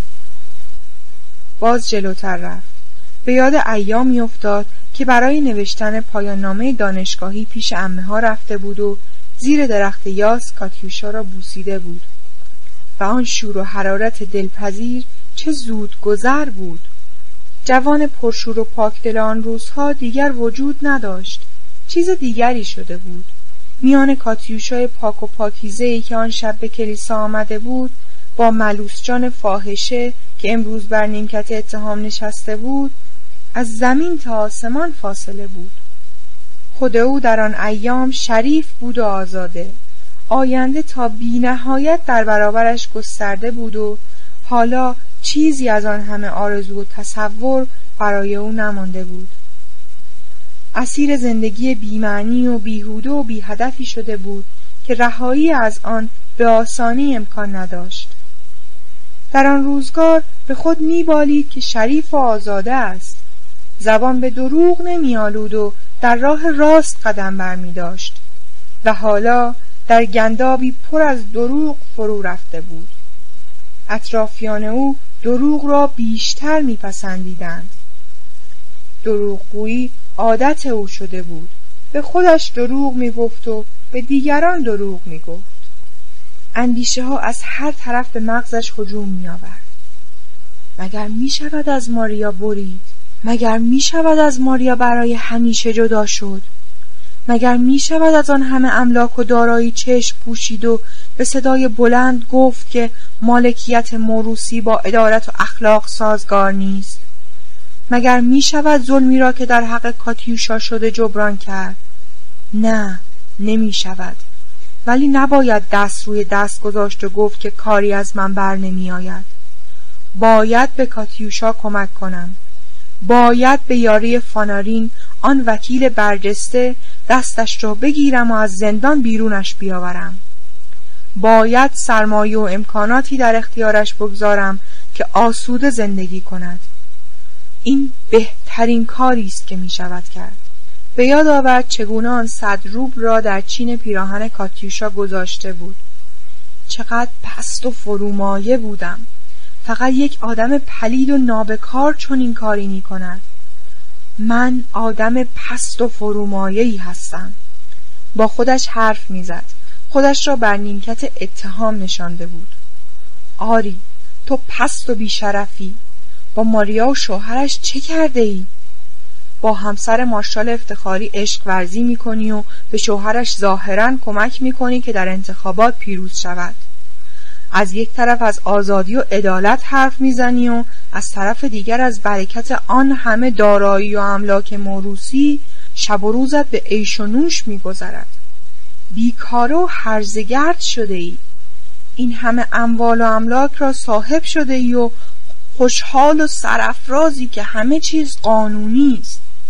پس آن اعتقادات دوران جوانیت کجاست؟ تو موجودی هستی پست و دروغگو. مردم را فریب داده ای. به همه دروغ گفته ای. ولی حالا بیا و با خودت صادق باش. خودت را نمی توانی گول بزنی. اولین بار نبود که خودش را به باد انتقام می گرفت و از خودش بیزار شده بود. ولی اولین بار بود که چنین بیرحمان خود را محکوم می کرد و به فرومایگی و پستی خود اعتراف می کرد. چندین بار به فکر شستشوی روح خود افتاده بود. چندین بار به بحران‌های روحی گرفتار شده بود. در این بحران‌ها ساعتی از آن همه نادرستی و ناپاکی که گرداگردش را گرفته بود جدا می‌شد و حتی چند روزی از دنیای پیرامون خود کناره می‌گرفت. این بحران‌ها چندان نمی‌پایید. آسایش و ظاهر فریبنده زندگی او را به سوی خود می‌کشید. دوباره همه چیز به وضع عادی برمیگشت. از مرزهای تغییر ناپذیر زندگی روزانه بیرون نمی رفت و به سوی زندگی نو که سرشار از آسایش و خوشی بود پیش می تاخت. و هر بار پس از این گونه بحرانهای کوتاه مدت به سطح پایین تری نزول می کرد و حریص‌تر از پیش می شد. این بحرانها را به خاطر می آورد. نخستین بار در تابستانی بود که در خانه عمه خانم‌ها چنان شور و شوقی در او پیدا شده بود که تا مدت‌ها مجذوب آن حال بود. دومین بار هنگامی بود که به قصد جانفشانی در راه میهن به جبهه جنگ رفت، اما دیری نپایید که به حال اول خود بازگشت. و سومین بار روزهایی بود که به خارج از کشور سفر کرده بود و اوقاتش را با نقاشی می‌گذراند. آن سفر نیز چندان در روح او اثر نگذاشت. بعد از این ماجرا دیگر به فکر شستشوی روح نیفتاد. آن بحران‌های کوتاه مدت هرگز او را به حال و هیجان امشب نرسانده بود. این بار با همیشه فرق داشت. ندایی از جانش برمیخواست. ای مرد، مگر بارها به فکر نیفتاده ای که خوب و پاکیزه شوی و هر بار به وسوسه های نفس تسلیم شدی؟ چه فایده دارد که بار دیگر این بازی را از سر بگیری؟ تنها تو نیستی که در برابر وسوسه ها تاب نمی آوری. همه مثل تو هستند. با این همه نخریدوف امشب حال دیگری داشت. حس می کرد که تنها با آزادگی و پاکیزگی می شود به حقیقت دست یافت. حس می کرد که اگر همت کند و اراده داشته باشد می تواند زنجیرها را بگسلد. دیگر بس است. باید به بدیها اعتراف کنم. زنجیرهای دروغ و ریا را پاره کنم و از این پس راست بگویم و درست باشم. به میسی میگویم که آدم هوسبازی هستم و نمیخواهم با او عروسی کنم و آرامشش را به هم بریزم. به ماریا میگویم که نه، به او چیزی نمیگویم. به شوهرش میگویم که من آدم بی همه چیزی هستم و زنش را فریب دادم. همه چیز را صادقانه میگویم. ثروتی که به ارث بردم میان نیازمندان قسمت میکنم. به کاتیوشا میگویم که همه بدبختی های تو به گردن من است و حاضرم هر چه بگویی بکنم. اگر بخواهی حاضرم با تو عروسی کنم. دستش را روی قلبش گذاشته بود. در بچگی هنگام دعا خواندن چنین میکرد: خدایا راهگشای من باش، یار من باش تا جان خود را از آلودگی پاک کنم. دعا میکرد، خدا را به یاری می‌خواند و اشک می‌ریخت. خدایی که در اعماق جان او بود به او آرامش می‌بخشید. خود را آزاد و رها حس می‌کرد. شادی و نیرومندی به قلبش راه یافته بود. چشمانش غرق اشک بود. گریه شادی بود. گریه سبکباری و سبکبالی بود. گریه بیداری بود. پنداری چیزی که سالها در اعماق وجودش به خواب رفته بود بیدار شده بود. هوای اتاق سنگین بود. پنجره روبه باغ را گشود. شبی بود لطیف و مهتابی. از دور صدای چرخ‌های درشکه شنیده میشد. چند لحظه گذشت و صدای چرخ‌ها محو شد. باغ در سکوت فرو رفت. سایه کمرنگ درخت بیبرگ صنوبر روی چمنزار پخش شده بود. شیروانی انبار ته باغ در نور ماه سفید فام شده بود. از میان شاخ و برگ درختان پرچین انتهای باغ دیده میشد. نخلیدوف مبهوت باغ بود که در نور ماه شنا میکرد. نسیم خنک و جانبخش شبانه از سایه صنوبرها تا بام سفید شیروانی انبار نرم نرم میپوید. چه زیباست شب، چه زیباست. و این کلمات به نرمی نسیم شبانه در جان او فرو می نشست. نزدیک 6 بعد از ظهر ماسلووا به زندان رسید. پای پیاده این راه را روی سنگ فرش های ناهموار رفته و باز آمده بود. گرسنه و تشنه بود. رأی دادگاه هم اعصاب او را در هم کوفته بود. در تنفس دادگاه که او را از تالار بیرون برده بودند، دیده بود که نگهبانان با چه اشتهایی نان و تخم مرغ پخته می‌خورند. دهانش پر از آب شده بود. گرسنگی به او زور آورده بود. نمی‌خواست خود را کوچک کند و از نگهبانان چیزی بخواهد. چندین ساعت گرسنگی و تشنگی را تحمل کرده بود و در همین حال رأی محکومیتش را شنیده بود. اول فکر میکرد عوضی شنیده است. حتی در خواب هم نمیدید که به زندان با کار محکوم شود. به قیافه آرام و بی احساس قضات و اعضای هیئت منصفه خیره شد. تاب نیاورد. به حقحق افتاد. فریاد کشید. ولی احساس میکرد که چاره‌ای جز قبول بی‌عدالتی ندارد. قضات و اعضای هیئت منصفه بیشتر جوان یا میانه سال بودند. به مهر و محبت به او نگاه میکردند و همین مایه تعجب او شده بود. تنها در این میان دادیار با همه فرق داشت که در جلسه دادگاه بیرحمانه سخن می‌راند و به هنگام تنفس به هر بهانه می‌آمد و از کنارش می‌گذشت و نگاه‌های معنیدار می‌کرد. چرا باید بیگناهی را محکوم کنند؟ بعد از شنیدن حکم دادگاه به صدای بلند گریه کرد. کم کم آرام شد. دیگر اشکش در نمی آمد. دلش می خواست زودتر به زندان برسد، بنشیند و سیگاری دود کند. بکچو و کارتینیکین را بعد از اعلام رأی با او به یک اتاق بردند. بکچو هرچه از دهنش در می آمد می گفت و آنی او را آرام نمی گذاشت. فاحشه بی همه چیز، کار خودت را کردی، دیدی که حقت را کف دستت گذاشتن، حالا هم هر جا بروی کارت فاحشگیست. به سیبری که رسیدیم مردها میافتند به جانت. با بدن هشتکه چجور فاحشگی میکنی؟ ماسلووا دستها را در آستین فرو برده بود. سرش را زیر انداخته و به گوشه‌ای خیره شده بود. فقط گاهی که به جان میآمد به بکچوآ التماس میکرد. راحتم بگذار، من که کاری با تو ندارم. در افکار خود فرو رفته بود. یکی از ماموران انتظامات وارد شد. ماسلووا کیست؟ بگیر، این سروب را آن خانم برایت فرستاده. کدام خانم؟ حق ندارم بیشتر حرف بزنم. پول را مادام کیتایووا خانم رئیس برایش فرستاده بود. خانم رئیس با رئیس انتظامات دادگاه صحبت کرده بود و رضایتش را به دست آورده بود که چند روبلی برای ماسلووا بفرستد.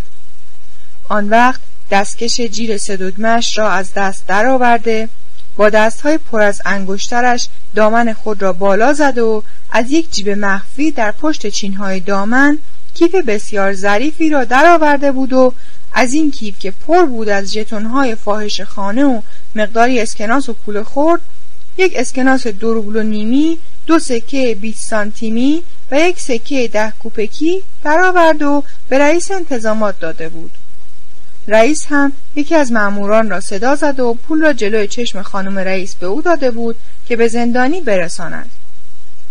مادام کیتایووا سفارش کرده بود که این مبلغ بی کم و کسر به دست ماسلووا برسد. مامور هم با اوقات تلخی پیش او رفته بود. این پول ناچیز ماسلووا را خوشحال کرد، چون می توانست به بزرگترین آرزوی خود برسد که خرید یک پاکت سیگار بود. چگونه می توانست یک نفر را گیر بیاورد که برای او سیگار بخرد؟ چاره ای نبود جز آنکه صبر کند تا او را از دادگستری بیرون ببرند. بدبختانه منشی دادگاه که باید اجازه نامه بازگشت متهمان را به زندان امضا کند، یکی از وکلا را به گوشه‌ای کشیده بود و داشتند درباره مقالات یک شبنامه با هم بحث می‌کردند. حتی گوشه آن اتاق هم ماسلووا را راحت نمی‌گذاشتند. جوان و پیر به بهانه‌ای می‌آمدند و به او نگاه خریداری می‌انداختند و در گوشی با هم حرف می‌زدند و او چنان گرفتار بدبختی‌های خود بود که به این چیزها توجه نداشت. ساعت 5 بعد از ظهر اجازه نامه امضا شد و او را با 2 نگهبان از بکچوآ و کارتینیکین جدا کردند و از در عقب بیرون بردند. جلوی کاخ دادگستری ماسلووا 20 کوپک به نگهبانی که از قوم چواش بود داد که کمی نان و یک پاکت سیگار بخرد. نگهبان سیگار و نان را خرید و بقیه پول را به او پس داد. افسوس که اجازه نداشت در راه سیگار بکشد. ناچار بود صبر کند تا به زندان برسند. به راهروی ورودی زندان که رسیدند، صفی از زندانیان را دیدند که ساعتی پیش با راه آهن رسیده بودند تا تحویل زندان این شهر بشوند. 10 نفر بودند و همه جور آدمی، جوان و پیر، ریشو و ریش تراشیده، روسی و از اقوام و نژادهای دیگر. زنجیر به دست و پا داشتند. صدای به هم خوردن زنجیرها فضا را پر کرده بود. چه گرد و خاکی بلند کرده بودند. همه با هم حرف می زدند. بوی عرق و چربی و کثافت در هم آمیخته بود. هر کدام از کنار ماسلو وارد می شدند، نگاه پرشهوتشان را به او می دوختند. یکی به او نزدیک شد و گفت: دختر خوشگل، خواب می بینم یا بیدارم؟ دیگری گفت: تعظیم عرض می کنم. و یکی که سرش را از ته تراشیده بود و سبیل کلفت و چهره هولناکی داشت، زنجیرش را میان پا گیر داد و روی او پرید و بغلش کرد. خوشگل، رفیق سابقت را نمی شناسی؟ به این زودی فراموشش کردی؟ معاون زندان که ناظر این صحنه بود پیش دوید و او را عقب زد و از ماسلووا پرسید که در آنجا چه کار می کند. ماسلووا چنان خسته و بیحال بود که نای حرف زدن نداشت. یکی از نگهبانان برای معاون زندان توضیح داد که او را از دادگاه با خود آوردند. زودتر او را پیش سرنگهبان ببرید که این کثافتکاری ها تکرار نشود. معاون زندان برای اینکه بیشتر دردسر درست نشود، سرنگهبان را صدا زد تا زودتر ترتیب کار را بدهد. سرنگهبان جلو آمد و شانه ماسلووا را گرفت و به خشونت تکانش داد و اشاره کرد که همراه او به زندان زنان برود. در آنجا جیب لباس او را کاویدند. سیگارها را در خمیر نان پنهان کرده بود. چیز ممنوعی پیدا نکردند و او را به همان جایی بردند که صبح از آن بیرون آمده بود. خوابگاه‌های زندان زنان در دو سوی راهرو تنگ و تاریکی بود. خوابگاه ماسلووا و همزنجیرانش 6.5 متر در 5 متر بود و با 2 پنجره که نرده‌های آهنین داشت به حیات زندان مردان نگاه می‌کرد. یک بخاری زغالی بسیار کهنه گوشه آن بود. روی دیوار تصویری از مسیح بود و صلیبی چوبین و شمعدانی نسیم که بر طاقچه‌نمایی جای گرفته بود و در کناری یک سطل زباله بزرگ و تخت کوتاهی که چوبهایش در رفته بود 2/3 فضا را اشغال می‌کرد. زندانیان روی این تخت جایشان را پهن کرده بودند و می‌خوابیدند. ماسلووا را پس از بازرسی به خوابگاهش فرستادند. آفتاب داشت غروب می‌کرد و از آن پس زنان زندانی حق نداشتند از خوابگاهشان بیرون بیایند. در این خوابگاه 12 زن و 3 بچه را جای داده بودند. هوا هنوز روشن بود و 2 تا از زنها به خواب رفته بودند. یکی که پالتویش را سرش کشیده بود و خواب بود، زنی بود آمی که عقل درست و حسابی نداشت و بیشتر اوقات می‌خوابید و کسی نمی‌دانست چرا به زندانش انداختند. و دیگری که مسلول و جرمش دزدی بود، کمتر می‌خوابید. حالا هم دراز کشید و پالتویش را لوله کرده زیر سر گذاشته بود. جلو دهانش را با دست گرفته بود که خلط سینه‌اش بیرون نیفتد. زندانیان دیگر هنوز بیدار بودند. همه لباس زبر و زمخت زندان پوشیده بودند. بعضی روی تخت نشسته بودند و خیاطی می‌کردند. بعضی کنار پنجره ایستاده بودند و حیات زندان را نگاه می‌کردند. از 3 زنی که خیاطی می‌کردند، یکی همان پیرزنی بود که صبح آن روز تا دم در دنبال ماسلووا آمده بود. نام او کرابلووا بود. چاق بود و هنوز قوی بنیه، با چهره‌ای عبوس و پرچین. زگیل درشتی روی صورت داشت. قبقب داشت و 2 شاخه موی زرد و خاکستری روی شقیقه هایش در آمده بود. شوهرش را با تبر کشته بود، چون به دختر او از شوهر قبلیش نظر داشت. این زن رئیس خوابگاه بود و مشروب قاچاق هم می‌فروخت. کرابلووا عینک زده بود و به سبک زنان روستایی سوزن را با سنگ گشت و نوک تیز آن را به طرف خود گرفته بود. زنی که بغل دست او نشسته بود و چیز می‌دوخت، بینی سربالا، پوست سیاه و چشمان ریز و سیاهی داشت. مهربان و صمیمی بود و خیلی پرحرف. سوزنبان راه آهن بود. به 3 ماه زندان محکوم شده بود، زیرا دیر علامت داده بود و قطارها در اثر بی‌توجهی او به هم خورده بودند.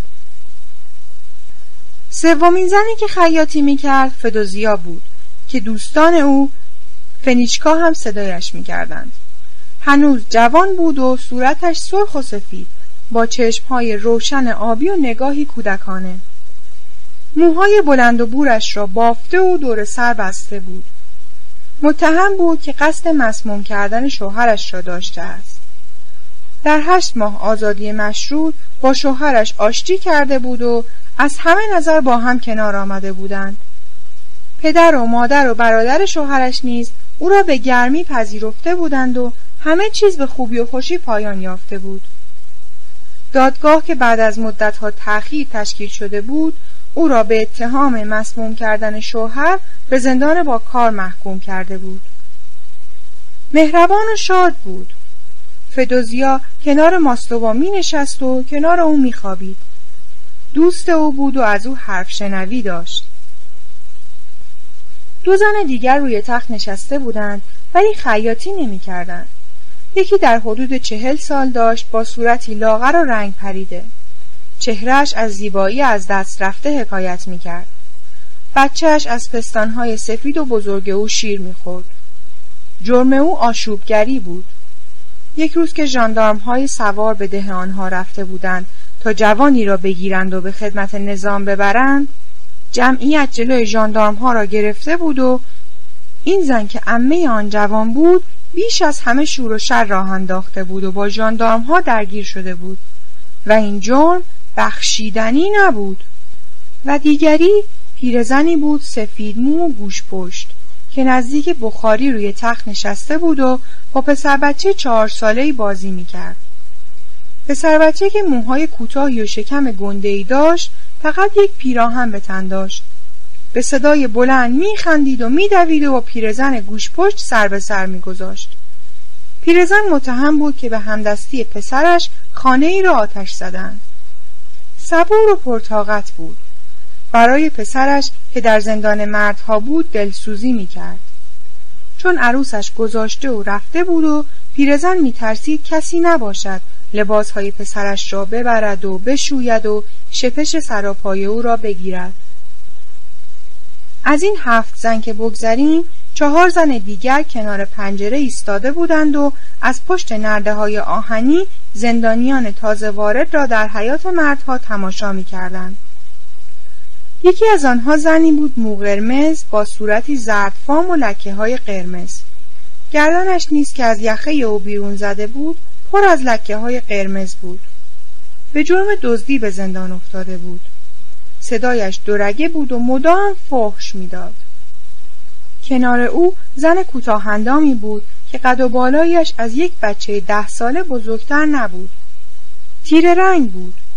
بالاتنش روی پاهای بسیار کوتاه او سنگینی می‌کرد. چشم‌های او در صورت سرخ و پرلکه‌اش فاصله زیادی از هم داشتند. دندان‌های درازش از لب‌ها بیرون زده بود. به شوخی او را خوشگله می‌نامیدند. او هم از این نامگذاری بدش نمی آمد و به جرم دزدی و آتش سوزی عمدی زندانی شده بود. زن دیگری که پشت پنجره ایستاده بود حامله بود. پیراهن خاکستری رنگ بسیار کثیفی پوشیده بود. یک کلمه حرف نمی زد. گاهی بر می گشت و به زنهایی که خیاطی می کردن لبخند می زد. پریشان و آشفته بود و جرم او پنهان کردن اموال دزدی بود. و 4مین زن کنار پنجره به جرم فروش مشروب قاچاق به زندان افتاده بود. روستایی بود و چاق و تنومند و کوتاه. مادر 2 بچه بود که هر 2 با او بودند. یکی همان پسر 3-4 ساله‌ای که با پیرزن گوش پشت بازی می‌کرد و دیگری دخترک 6-7 ساله‌ای که موی بور داشت و پیراهن ساده‌ای پوشیده بود. این زن روستایی همچنان که ایستاده بود و از پنجره بیرون را نگاه می‌کرد، جوراب می‌بافت و هر وقت که فحش و حرف بدی به گوشش می‌خورد، ابروهایش را در هم می‌کشید. اما دختر موبور او به دامن زن سرخمو که مدام فحش می‌داد چسبیده بود و به حرف‌های زشتی که او و مردهای توی حیاط با هم رد و بدل می‌کردند گوش می‌داد و همه را تکرار می‌کرد. گویی می‌خواست فحش‌های تازه را یاد بگیرد و از بر کند.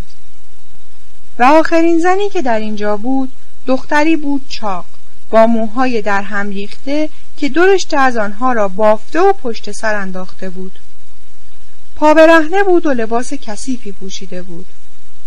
پدرش خادم کلیسا بود و جرمش این بود که کودک نوزادش را به چاه انداخته است. بیان که توجهی به دیگران داشته باشد، از این سوی خوابگاه به آن سو می رفت و بر می گشت و رفت و آمد او همچنان ادامه داشت.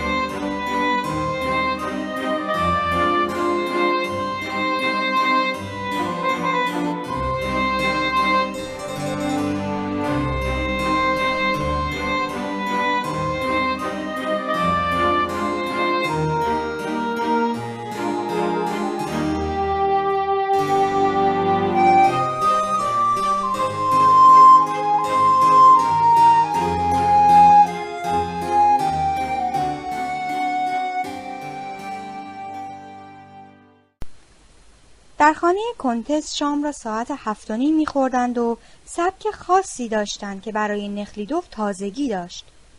پیشخدمت‌ها غذا را می‌آوردند و روی میز می‌چیدند و می‌رفتند. آن وقت زحمت کشیدن غذا و پر کردن جام خانم‌ها به عهده آقایان بود. بعد از تمام شدن دور اول غذا، کنتس زنگی را که کنار میز بود می‌فشرد و پیشخدمت‌ها می‌آمدند و میز را تمیز می‌کردند و بقیه غذا را می‌آوردند و می‌چیدند و می‌رفتند و باز نوبت آقایان بود که غذا را بکشند و شراب بریزند. شراب‌ها عالی بود و غذاهای لذیذ در آشپزخانه وسیع و دلگشای قصر فراهم می‌شد که یک سرآشپز فرانسوی و دو همکار چیره دست او در این عرصه ذوق آزمایی می‌کردند. سر میز 6 نفر نشسته بودند: کنت و کنتس، پسرشان که افسر گارد بود، آرنجش را روی میز تکیه داده بود. ظاهراً خیلی خشک و جدی بود. خانم معلم فرانسوی و پیشکار املاک کنت که تازه از روستا آمده بود. کنار نخلیدوف نشسته بودند و طبعاً صحبت از هر گوشه شروع شد و به ماجرای دوئل کشید که مسئله روز بود و حتی امپراتور هم به خانم کامنسکایا برای از دست دادن فرزندش پیام تفقد فرستاده بود و ظاهراً از مسئولان خواسته بود که در مورد قاتل سختگیری نکنند چون از شرافت جامعه سربازی دفاع کرده است. کنتس تنها کسی بود که این نظر را نمیپسندید و مثل همیشه راحت و بی‌ملاحظه حرفش را میزد. افسری مست میکند و میزند، یک افسر دیگر را میکشد. آن وقت میگویند به قاتل سختگیری نشود. کنت در دو کلمه گفت که از حرفهای زنش چیزی سردر نمی آورد و کنتس نخلیدوف را گواه گرفت. میبینی جانم، همه حرف مرا میفهمند جز شوهرم. حرف من خیلی ساده است. عجیب است که همه با مادر مقتول همدردی میکنند اما به نفع قاتل حرف میزنند. فرزند کنت که افسر گارد بود با نظر مادرش موافق نبود و میگفت هر افسری جای او بود همین کار را میکرد. چون اگر خود را از دوئل کنار میکشید به نام یک افسر بی غیرت و آبرو باخته از واحد نظامی بیرونش میکردند. نخلیدوف که خود روزگاری افسر گارد بود در دل حق را به خاله‌زاده خود میداد ولی نمیخواست در این بحث شرکت کند. با این وصف به یاد دهقانی افتاد که به جرم قتل به زندانش انداخته بودند و سرش را تراشیده و زنجیرش کرده بودند. نتوانست ساکت بماند. برای حاضران شرح داد که آن دهقان را به جرم قتل که در یک لحظه جنون اتفاق افتاده بود از زن و فرزندانش جدا کرد و به خفت و خاری در زندان نگاهش می داشتند و قرار بود او را به سیبری بفرستند و به اعمال شاقش وادارند. ولی این افسر را که رفیقش را کشته به بازداشتگاه به خصوص بردند. شاهزاده افکارش را به زبان می آورد. کنتس و پسرخاله او دیگر چیزی نگفتند و نخلیدوف نیز حس کرد که حرفهای او با این مجلس هیچ گونه تناسبی نداشته است. ساعتی بعد به تالار بزرگ رفتند که برای سخنرانی آماده شده بود. نیمکت‌ها را ردیف کرده بودند و یک صندلی دسته‌دار پشت یک میز بزرگ برای سخنران گذاشته بودند. تالار در نهایت زیبایی و ظرافت آراسته شده بود. گروهی از خانم‌ها با لباس‌های مخمل و ابریشم و توری و کلاهگیس‌های آراسته و سراپا غرق زینت و جواهر روی نیمکت نشسته بودند. چند نفر از برجستگان کشوری و لشکری لابلای خانم‌ها دیده می‌شدند و 5 نفر آدم عادی هم در ردیف عقب نشسته بودند. یکی نوکر بود، دومی عطار، سومی درشکچی و چهارمی و پنجمی دربان بودند. کیسوتر خپله بود با موهای خاکستری. به انگلیسی حرف میزد و دختر عینکی لاغرندامی روان و تند سخنان او را به روسی ترجمه میکرد. آه که چقدر گناهان ما زیاد است و چقدر گناهان ما نابخشودنی و چه عذاب هولناکی در انتظار ماست. برادران و خواهران گرامی، به خود آییم. درباره خودمان و گفتار و کردار خودمان تأمل کنیم تا متوجه شویم که کارهای ما چقدر خداوند بخشاینده و مهربان را به خشم می آورد. تا متوجه شویم که با این همه گناه امکان بخشش نیست، راه نجات نیست و نباید توقع آمرزشی داشت. کیفری بزرگ در انتظار ماست، عذاب جاودانی در انتظار ماست. برادران و خواهران من، همتان میپرسید راه نجاتی هست؟ از آتش دوزخ راه گریزی هست؟ همه میگوییم که ما سرگشتگان وادی گمراهی هستیم و عذاب جاودانی در انتظار ماست. لحظه ای ساکت شد. اشک همه سرازیر شده بود. 8 سال بود که این واعظ آلمانی نژاد که به انگلیسی حرف میزد همین حرفها را تکرار میکرد و موقعی که به این قسمت از وعظ خود میرسید حالت گریه به او دست میداد. بغض در گلویش گیر میکرد و مانند یک هنرپیشه افسونکار اشک از چشم خلق میگرفت. کنتس که بارها این وعظ را شنیده بود سر را میان دو دست پنهان کرده بود و شانه‌های پهنش از فرط تأثر میلرزید. درشکچی مبهوت و متحیر به این واعظ آلمانی که به زبان انگلیسی حرف میزد چشم دوخته بود. معمولا وقتی بچه‌ای جلوی درشکه او میدوید و میترسید که بچه را زیر بگیرد چنین حالی به او دست میداد. بیشتر شنوندگان حالی شبیه کنتس داشتند. دختر سناتور ولف که لباس آخرین مد پوشیده بود و شباهت زیادی به پدرش داشت زانو زد و صورتش را میان دو دست میفشد. در میان این بهت زدگی ناگاه سخنران سر برداشت و لبخندی زد. به هنرپیشه‌ای میماند که میخواست شادی خود را نشان دهد. نرم و دلنشین سخن میگفت.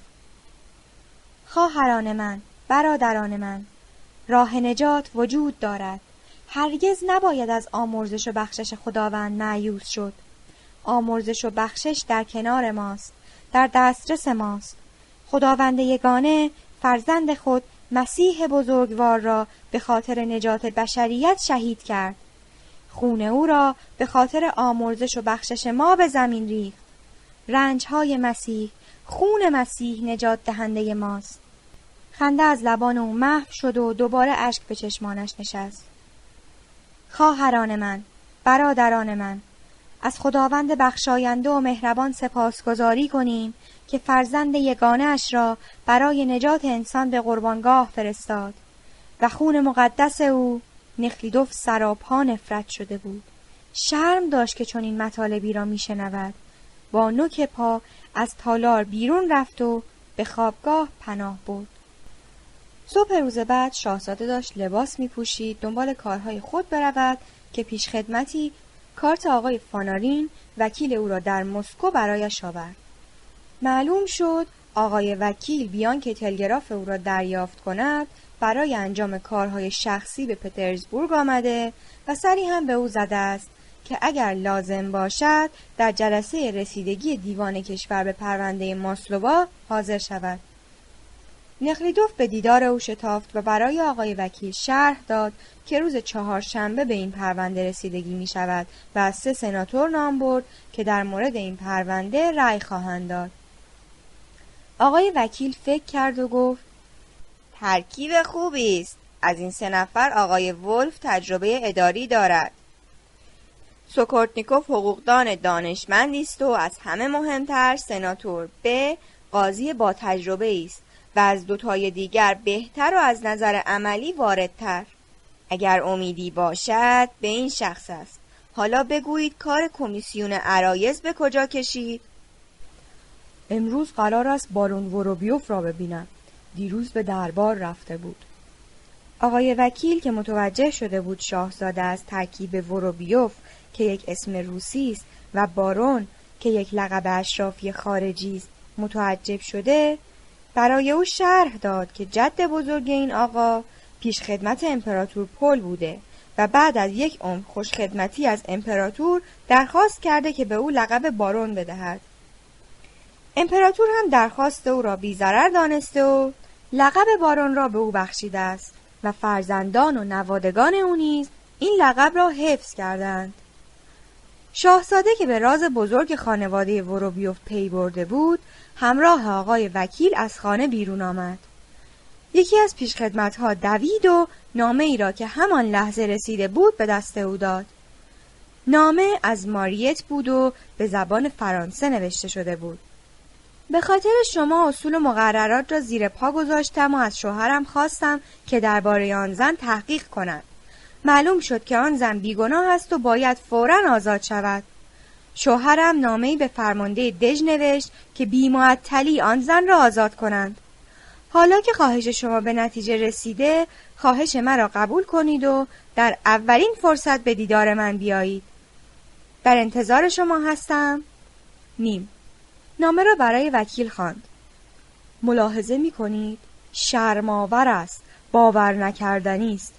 آدمی را 7 ماه بیگناه گوشه زندان نگه می‌دارند و بعد با یک کلمه آزادش می‌کنند.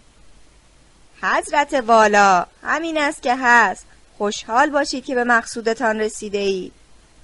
چقدر برای این کار دویدم. اصلاً معلوم است چه خبر است. مسئول این همه بی‌عدالتی کیست؟ به صلاح شماست که ته و توی کار را در نیاورید. همین که این زن آزاد شد برای ما بس است. حالا بیایید برویم. تا خانه بارون همراه شما هستم. کالسکه مجللی جلو در ایستاده بود. هر دو سوار شدند و شاهزاده جلو خانه بارون وروبیوف پیاده شد. خوشبختانه بارون در دفتر کارش بود. در اتاق انتظار جوانی لاغر و بلند و گردن دراز که استخوان گلویش بدجوری بیرون زده بود پیش آمد و اسم او را پرسید. بارون منتظر شما بودند. یک لحظه تأمل بفرمایید. و رفت و 1 دقیقه بعد برگشت. خانم سیاه‌پوش لاغری که اشک می‌ریخت همراه او از اتاق بارون بیرون آمد. جوان لاغرندام به شاهزاده اشاره کرد که به دفتر کار بارون برود. بارون وروبیو فربه بود و میان قامت، موهای سرش کوتاه بود و سفید رنگ. ریش و سبیل سفیدش روی صورت سرخ فام جذابیت خاصی داشت. پشت میز بزرگی نشسته بود و شاهزاده را به مهربانی پذیرفت. از دیدار شما خوشحالم. با مرحوم مادرتان خیلی دوست بودیم. بچگی شما خوب یادم است. بعد شنیدم که افسر شده اید. حالا بفرمایید بنشینید و بگویید چه خدمتی از من برمی آید. نخلیدوف داستان فدوزیا را شرح داد و درخواست عفو را از جیب درآورد. میخواستم خواهش کنم که به این موضوع توجه مخصوص داشته باشید. خیالتان آسوده باشد. خود من این قضیه را در کمیسیون دنبال میکنم. حکایت غم‌انگیزی است. این دختر کم سن و سال بوده که با آن جوان خام کم تجربه عروسی کرده. شوهر نسبت به او خیلی خشن بوده. این زن نادان و کم سن و سال به فکر افتاده شوهرش را مسموم کند. شاید هم نکرده و به او تهمت زدند. به هر حال بعد از چندین سال که آنها فهم و تجربه پیدا کردند و دست از ناسازگاری برداشتند، پرونده آن زن به جریان افتاد و به اتهام مسموم کردن شوهر به زندانش انداختند. واقعا عجیب است. گزارش موثری تهیه می‌کنم. کند چارسکی گفتند که قصد دارند موضوع را به عرض ملکه برسانند. هنوز این جمله را تمام نکرده بود که رنگ صورت بارون تغییر کرد. در این صورت بهتر است که درخواست را به دبیرخانه بدهید که ثبت شود. خودم قضیه را دنبال می‌کنم. در این هنگام آن جوان لاغرندام همراه آن زن سیاه‌پوش وارد دفتر شد. این خانم اصرار دارند که باز دو کلمه به عرض شما برسانند. توجه می‌کنید چقدر اینجا باید شاهد اشک‌های مردم باشیم؟ کاش می‌توانستم همه قلب‌های رنجیده را تسلا بدهم. افسوس. خانم سیاه‌پوش با گریه و زاری حرف می‌زد. جناب بارون، یادم رفت عرض کنم که مانع ازدواج دختر او بشوید. خانم، من که به شما گفتم هرچه از دستم برایت خواهم کرد. با وزارت دادگستری تماس میگیریم و بعد از اینکه جواب دادند ما در حد امکان کوشش خودمان را میکنیم. شاهزاده از آنجا به دبیرخانه کمیسیون عرایض رفت که مثل دبیرخانه مجلس سنا در تالار بسیار مجللی بود و کارمندان تر و تمیز و مؤدب و خوشلباس دور تا دور نشسته بودند. نخلیدوف باز در افکار خود فرو رفت. چقدر زیادند، چه خوب پوشیدند، دستهایشان چقدر نرم است، پیراهنهایشان چقدر سفید است، کفشهایشان چه واکسی خورده و چه تفاوتی هست میان اینها و آن زندانیان مفلوک و بدبخت و آن دهقانان گرسنه و بیمار. مرگ و زندگی زندانیان دژ سن پترزبورگ به دست ژنرال پیری بود که نسبش به بارونهای آلمانی می رسید و در طول خدمتش نشانها و مدالهای بیشمار گرفته بود که از آن میان فقط نشان صلیب سفید را به سینه می آویخت و اگرچه خود را شایسته این همه مقام و افتخار می دانست، عده‌ای می گفتند که عقلش پاره سنگ می برد و همین نشان صلیب سفید را بعد از خدمات نمایانش در قفقاز به دست آورده بود، زیرا در این مأموریت عده‌ای از دهقانان روسی را مسلح کرده به جنگ آزادیخواهان آن سرزمین فرستاده بود و هزارها تن از قفقازیان را که از خانه و کاشانه خود دفاع می‌کردند به خاک و خون کشیده بود. در دوران خدمتش در لهستان نیز دهقانان روسی را به جان مردم آن مرز و بوم انداخته و هزارها نفر از آزادیخواهان را به نیستی کشیده بود و چند مدال و نشان تازه به گنجینه افتخارات خود افزوده بود. از این شاهکارها بسیار داشت و حالا که پیرمردی بود خسته و از کار افتاده، شغل مهمی مناسب سن و سال خود داشت، با خانه عالی و مزایای بیشمار که افتخارات تازه‌ای نصیبش می‌کرد. دستورهای مقامات بالا را چنان مو به مو و با شدت عمل اجرا می کرد که گویی از آسمان نازل شد و شوخی با آن مجاز نیست. در این 10 سال اخیر زندانیان سیاسی را چنان زیر فشار گذاشته بود که نیمی از آنها در این سیاهچال پوسیده بودند، عده‌ای مسلول شده بودند و حتی چند نفر از آنها یا رگ دستشان را گسسته بودند یا با طناب خود را به دار آویخته یا زنده زنده خود را آتش زده بودند. ژنرال پیر همه چیز را زیر نظر داشت، از همه چیز خبر داشت و این حوادث جانسوز ذره‌ای در او اثر نگذاشته بود. این اتفاقات را مانند مرگ و میر در اثر سیل و صاعقه طبیعی می‌شمرد. حالان که همه این حوادث در اثر سختگیری‌های بی‌سابقه او روی داده بود، چون معتقد بود دستور مافوق که به نام نامی اعلی حضرت امپراتور صادر می‌شود، باید بیچون و چرا عملی شود و نتیجه آن هرچه باشد مهم نیست. ژنرال پیر هرگز به چند و چون و عاقبت اعمال خود فکر نمی کرد، زیرا عقیده داشت که وظایف میهم پرستانه را باید با قاطعیت اجرا کرد و تأمل و تفکر باعث تردید و ضعف روحیه می شود. مطابق مقررات زندان، ژنرال هر هفته یک بار به سیاهچالها سرکشی می کرد و به شکایت زندانیان به دقت گوش می داد، ولی به هیچ کدام ترتیب اثر نمی داد، چون همه را مخالف مقررات می دانست. نخلیدوف با یک کالسکه به این دژ آمده بود. وقتی به در ورودی نزدیک شد، صدای ناقوس‌های برج را شنید که سرودی را می نواخت. سرودی یادآور اشعاری که دسامبریست‌ها زمزمه می کردند. پس از این سرود ناقوس‌ها ساعت 2 را اعلام کردند و نخلیدوف در این فکر بود که زندانیان هر ساعت این سرود نرم و دلنشین را از ناقوس میشنوند، ولی معلوم نیست که این سرود مکرر در روح آنها چه تأثیر ناگواری دارد. در این هنگام ژنرال پیر در تالاری نیم تاریک به جواب و سؤال با ارواح مشغول بود. او و جوانی که نقاش بود و برادر یکی از افسران زیر دست او روبروی هم نشسته بودند. میز کوچکی با علامات و حروف مخصوص میان آن دو بود. روی میز بشقاب خطداری را که روی صفحه کاغذی بود به حرکت در می آوردند. ژنرال پیر و نقاش جوان پنجه در پنجه هم انداخته بودند. انگشت‌های زمخت و کلفت ژنرال انگشت‌های لاغر و استخوانی جوان را می‌فشرد و بشقاب را به آرامی در میان پنجه ها چرخ می دادند و نگاه می کردند که خطوط درشت روی بشقاب به طرف کدام یک از حروف روی میز متمایل می شود.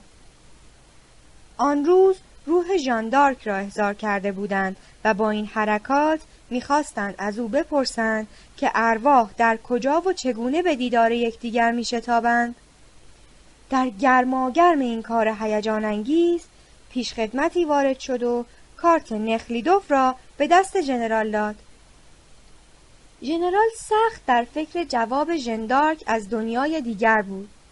تا آن لحظات 3 حرف پ، او و ال با حرکات بشقاب به دست آمده بود و با این حساب دختر قهرمان فرانسوی از آن دنیا جواب گفته بود که ارواح در عالم برزخ به دیدار یکدیگر می‌شتابند. ولی نقاش جوان معتقد بود که خطوط بشقاب به طرف حرف پ متمایل شد و منظور آن است که انواری که از وجود اسیری ارواح ساطع میشوند با یکدیگر تلاقی خواهند کرد و بین این دو جواب تفاوت زیادی بود. ژنرال به پیشخدمت دستور داد که شاهزاده را به دفتر کار او ببرد و چقدر ناراحت بود که در گرماگرم احضار ارواح و کشفیات مهم مزاحمی از راه رسیده است. جوان نقاش که پرید رنگ بود و چند تار از موهای انگشت شمارش را پشت گوش برده بود، از ژنرال اجازه خواست که در غیاب او به سوال و جواب با روح ژان دارک ادامه دهد. مانعی ندارد، تنها ادامه دهید و نتیجه را بعداً به من بگویید. و با قدم‌های بلند و محکم به دفتر کار خود رفت و با صدای خشن خود به نخلیدوف اظهار محبت کرد. از دیدارتان خوشحالم. خیلی وقت است به پترزبورگ آمده اید. نشستند و ژنرال سر صحبت را باز کرد. مادرتان حالشان خوب است؟ مدتی است عمرشان را به شما دادند. متاسفم، اصلا خبر نداشتم. پسرم گاه گاهی درباره شما حرف میزند. گویا شما را چند بار دیده. پسر ژنرال در همان خط پدرش بود. بعد از تمام کردن مدرسه نظام وارد سازمان اطلاعات شده بود و افتخارش این بود که مورد اعتماد دستگاه است و امور جاسوسی را به عهده او گذاشتند. با پدر شما مدتها همکار بودیم، دوست بودیم. شما هم در خدمات دولتی هستید؟ خیر، مدتی است که از خدمات دولتی کناره گرفتم. ژنرال از جواب او خوشش نیامد. شاهزاده وارد اصل موضوع شد. ژنرال، آمدم تقاضایی از شما بکنم. خوشوقت می شوم که خدمتی بکنم. اگر تقاضای من بی‌مورد باشد مرا ببخشید. مجبورم این خواهش را بکنم. موضوع چیست؟ در میان زندانی‌های شما کسی هست به اسم گورکوویچ. مادرش اجازه می‌خواهد که گاهی او را ببیند و برای او کتاب‌های علمی بیاورد. ژنرال خشک و بی‌احساس گوش می‌داد. سرش را خم کرد و پلک‌ها را بسته بود.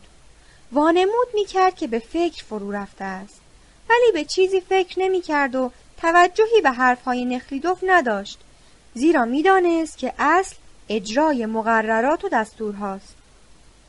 این موضوع اصلا به من مربوط نیست. در اینجا مقرراتی برای ملاقات هست که خدشه پذیر نیست. از کتاب هم حرفی نزنید. ما اینجا کتابخانه بزرگی داریم و کتاب‌های مجاز را به زندانی‌ها می‌دهیم. درست می‌فرمایید، ولی این شخص به کتاب‌های علمی احتیاج دارد. می‌خواهد مطالعه و تحصیل بکند. این حرفا را باور نکنید. اینها اهل تحصیل و مطالعه نیستند. قصدشان فقط مزاحمت است. به نظر من در چنین جای غیر از مطالعه کاری نمی‌شود کرد. اینها همیشه از وضع خودشان شکایت دارند. همش میگویند وضع ما بد است، سخت است، غیر قابل تحمل است، در حالی که اینجا از تمام زندان‌ها وضع بهتری دارد. و چنان تعریفی از اوضاع زندان کرد که شنونده خیال می‌کرد اینجا محل خوشگذرانی است و بیهوده نامش را زندان گذاشتند. بله، سابقاً وضع اینجا بد بوده. فشارهای روحی و جسمی بوده، ولی حالا تا آنجا که امکان داشته فشارها را کم کرده ایم. 3 وعده غذا می دهیم که 1 وعده آن حتما گوشتی است. گوشت کباب یا چرخ کرده. 1 شنبه ها 1 دسر اضافی هم می دهیم. در کجای روسیه وضع غذای مردم انقدر مرتب است؟ ژنرال مثل تمام آدم‌های سالمند هر مطلب را چند بار تکرار می‌کرد. آمدیم سر موضوع کتاب. کتاب‌های مذهبی و روزنامه‌های قدیمی را در اختیار همه می‌گذاریم. کتابخانه خوبی داریم، اما کو کتابخان؟ کتاب‌های نو را پاره می‌کنند و لای کتاب‌های کهنه را وا نمی‌کنند. گاهی علامتی لای کتاب می‌گذاریم تا معلوم شود که کتاب را که میگیرند میخوانند یا نه. علامت همیشه دست نخورده میماند. حتی به آنها اجازه نوشتن داده ایم. لوح و گچ در اختیارشان میگذاریم که هرچه میخواهند روی لوح بنویسند و پاک کنند و دوباره بنویسند. اهل نوشتن هم نیستند. آن اوایل که میآیند کمی شر و شور دارند، ولی کم کم از شور و شر می افتد و حتی چاق می شوند. نه میل خواندن دارند، نه شوق نوشتن و دیگر صدایشان در نمی آید. ژنرال بی آنکه متوجه معنی حرفهایش بشود حقایق تلخی را بیان می کرد. شاهزاده به صدای خشک و خسته کننده ژنرال گوش می داد و به هیکل درشت و چشمهای کمسوی او که زیر ابروهای پرپشت و سفیدش پنهان شده بود چشم دوخته بود. پوست صورت او از 2 طرف آویزان شده در یخی لباس نظامیش فرو رفته بود. نشان صلیب سفید روی لباس او ثابت و پابرجا مانده بود و این همان نشانی بود که بعد از کشتار مردم قفقاز به کسب آن نایل شده بود. شاهزاده می‌دانست که بحث با چنین مردی بیفایده است. ناچار درباره آزادی شستوا از او سوال کرد. شستوا؟ تا حالا این اسم را نشنیدم. آنقدر زیادند که نمی‌شود گفت. و کسی را دنبال رئیس دفتر زندان فرستاد که بیاید و از سرنوشت شستوا اطلاعی بدهد و فرصت را غنیمت شمرد و به شاهزاده نصیحت کرد که دوباره به خدمات دولتی وارد شود و معتقد بود که تزار و کشور به افراد درستکار و خدمتگزار احتیاج دارند و به همین دلیل خود او تا وقتی که روی پا بنده است حاضر نیست از خدمات دولتی کناره بگیرد. هنوز نصایح او تمام نشده بود که رئیس دفتر آمد. حالتی بی‌آرام و ظاهری عبوس داشت. می گفت که از شستوا در زندان مخصوص نگهداری می شود و تا حالا دستوری برای آزادیش نرسیده است. ژنرال به تمسخر گفت: به محض آنکه حکم آزادی برسد آزادش می کنیم. ما که دلمان نمی خواهد آنها را زورکی پیش خودمان نگه داریم. نخریدوف به زحمت احساس نفرت آمیخته به ترحمش را از این پیرمرد هولانگیز پنهان می کرد و ژنرال پیر هم درباره او چنین فکر می کرد که اگرچه قدری به گمراهی کشیده شده ولی هرچه باشد فرزند دوست مرحوم اوست و باید با او مهربانی کرد و راه درست را به او نشان داد. از حرفهای من دلتنگ نشوید ولی نصیحت مرا بشنوید و با افرادی که از جنس زندانی‌های ما هستند رفت آمد نکنید. به حال آنها دلسوزی نکنید. حتی یک نفر از اینها بیگناه نیست. همه گمراهند. به ما حقوق می‌دهند که افراد گمراه و خطرناک را سرکوب کنیم. به آنچه می‌گفت 100% اطمینان داشت. مرد واقع‌بینی بود. خود را یک قهرمان جا زده بود و مرفه و عالی زندگی می‌کرد، حالان که آدم رذلی بود. وجدانش را همیشه زیر پا گذاشته بود و می‌خواست تا عمر دارد از فروش وجدان خود زندگی عالی و دم و دستگاهش را حفظ کند. فرزند عزیزم، به خدمت دولت برگردید، به تزار و به کشور خدمت کنید. میهن ما به اشخاص شرافتمندی مثل شما احتیاج دارد.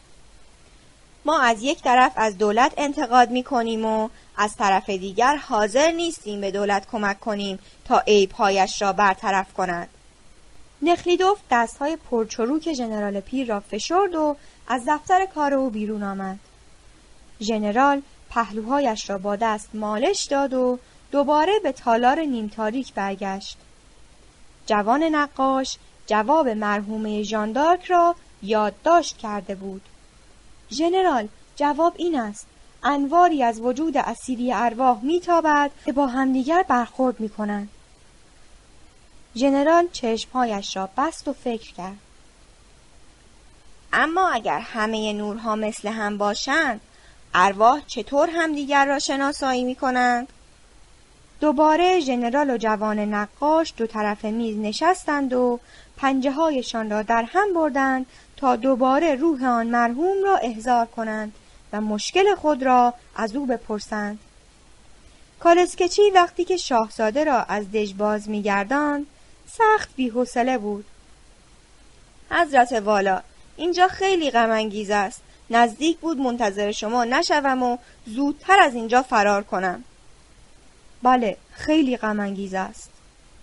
شاهزاده آه عمیقی کشید و به ابرهای خاکستری که آسمان پترزبورگ را پوشانده بود نظر انداخت. از دور رود نوا پیدا بود. قایق‌ها و کشتی‌های بخاری در حرکت بودند و شیار نقره فامی در آب رسم می‌کردند. شاهزاده کم کم آرامش خود را باز یافت. فردای آن روز که نوبت رسیدگی به پرونده ماسلووا بود، شاهزاده به مجلس سنا رفت. جلو پلکان کاخ باشکوه سنا عده‌ای منتظر ایستاده بودند. فانارین هم در آنجا منتظر نفریدوف بود و چون گوش و زوایای کاخ را می شناخت، شاهزاده را با خود به طبقه دوم برد. در سمت چپ راهرو پهنی بود. در قابی فرمان انتشار قانون مدنی را به دیوار آویخته بودند. در اولین اتاق بارانی‌هایشان را درآوردند و از متصدی رختکن پرسجو کردند و فهمیدند که همه سناتورها آمدند و آخرین آنها همین اساعه از راه رسیده. فانارین فراک پوشیده و کراوات سفید بسته بود. از آنجا به اتاق پهلویی رفتند که به جای انتظار بود و به رختکن بزرگتری راه داشت و گوشه آن پلکان مارپیچی بود که مرتباً کارمندان خوشبوش و ظریف با کیف زیر بغل پایین می آمدند. پیرمرد ریزاندامی که قیافه پدرانه‌ای داشت و کت و شلوار خاکستری پوشیده بود، برای عوض کردن لباس به رختکن بزرگ رفت و بعد از چند دقیقه با لباس ملیل دوزی و پیراهن سفید یخ آهاری بیرون آمد. با آن لباس مسخره شبیه مرغان خانگی شده بود. خودش هم در آن لباس معذب بود. این شخص سناتور ب بود که به عقیده فانارین بهترین عضو آن شعبه از دیوان سنا بود. فانارین یکی از همکاران پترزبورگی خود را در آنجا پیدا کرده با او به شور و گفتگو مشغول شده بود. نخریدوف حاضران را از نظر می‌گذراند که 10-15 نفری می‌شدند. دو زن، یکی عینکی و جوان و دیگری جا افتاده و خاکستری مو در آن میان دیده می‌شدند. آن روز قرار بود به پرونده تهمت زدن یک روزنامه نویس به رئیس یک شرکت معتبر تجارتی رسیدگی شود. این پرونده مدتی بود خیلی سر و صدا به پا کرده بود و روزنامه نویس در انتظار تصمیم دیوان کشور بود. مأمور انتظامات که خوشقیافه بود و آراسته، کاغذی در دست داشت و پیش فانارین آمد تا بداند که او برای چه کار آمده است. و وقتی فهمید برای پرونده ماسلووا آمده، موضوع را یادداشت کرد و پی کارهای دیگر رفت. انتظار به درازا نکشید. نخلیدوف هم همراه دیگران به تالار رفت و همه پشت نرده‌ها در نیمکت‌های تماشاگران نشستند. فقط وکیل پترزبورگی که از دوستان فانارین بود به جایگاه وکیلان مدافع رفت.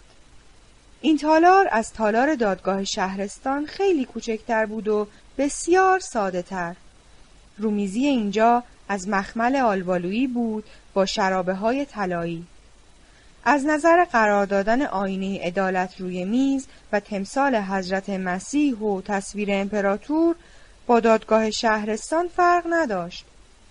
وقتی مأمور انتظامات رسمیت جلسه را اعلام کرد، همه از جا برخاستند و سناتورها با لباس رسمی آمدند و در صندلی‌های دسته‌دار جای گرفتند و آرنجشان را روی میز تکیه دادند و کوشش می‌کردند که رفتارشان عادی باشد. سناتورها 4 نفر بودند.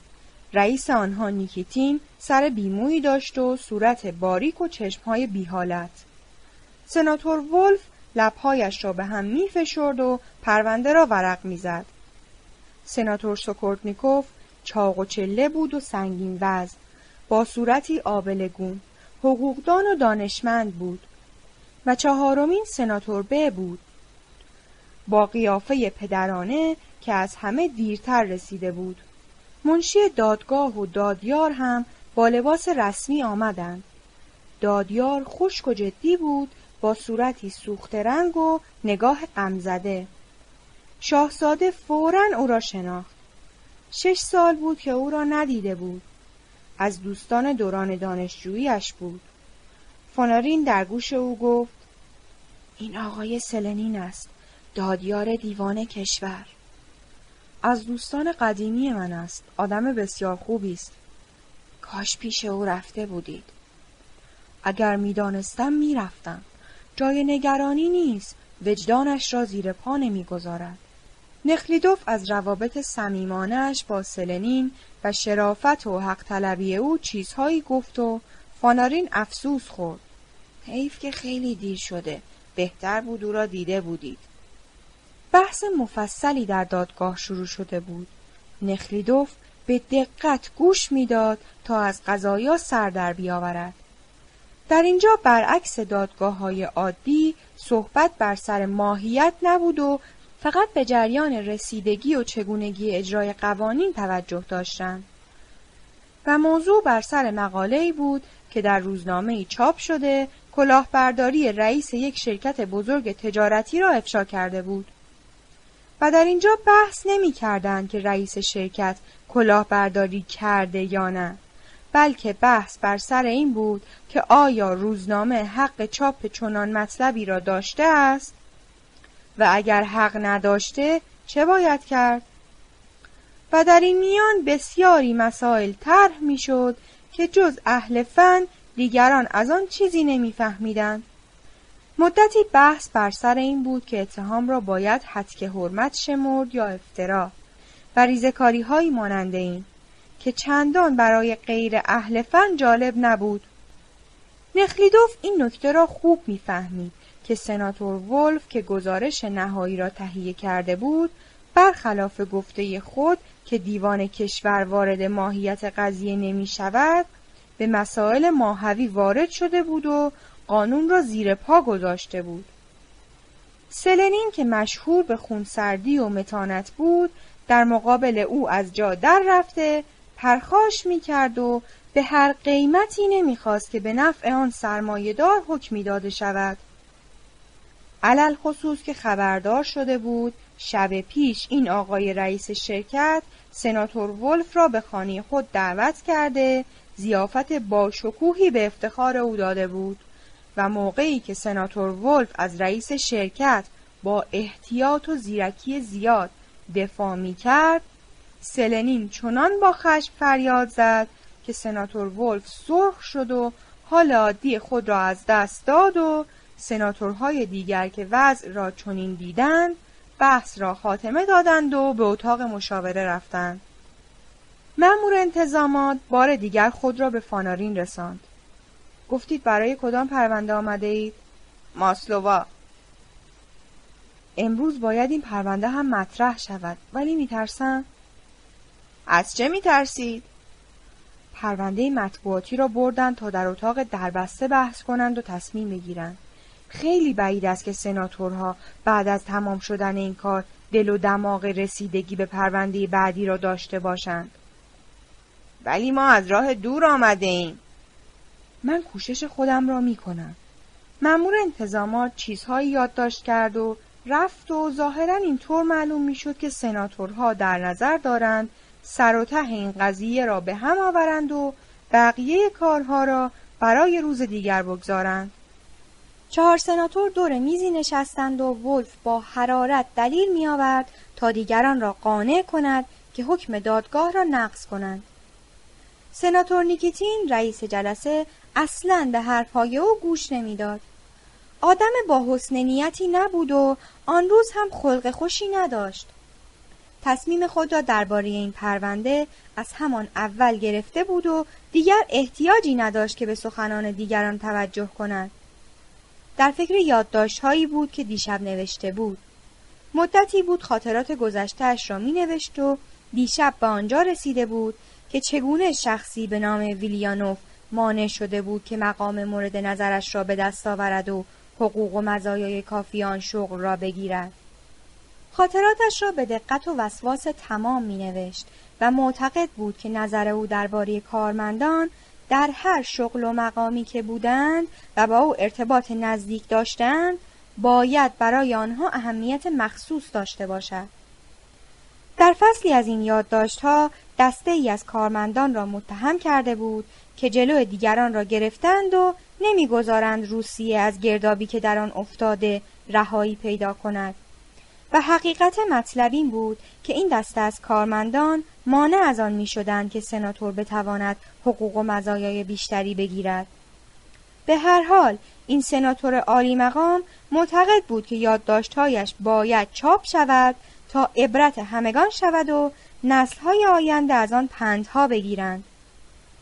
سناتور ولف یکی دو بار در میان سخنانش از آقای رئیس تایید خواست و او هم که غرق افکار خود بود سری جنباند و گفت بله آقا، همینطور است که میفرمایید.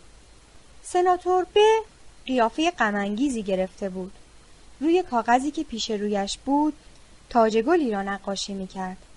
از لیبرال های پرسابقه بود. بیطرف و بیغرض رأی میداد و در برابر هر چیزی که آزادی را محدود میکرد مقاومت به خرج میداد و در این قضیه هم معتقد بود که نباید به فرجام خواهی رئیس شرکت که آدم بدنام و فاسدی است ترتیب اثر داد و از آن مهمتر نباید جلو آزادی مطبوعات را گرفت. بعد از ولف سناتور به دست از نقاشی برداشت و با صدای گرفته دلایل محکم و قوی خود را در میان گذاشت و باز به نقاشی تاجگل ادامه داد.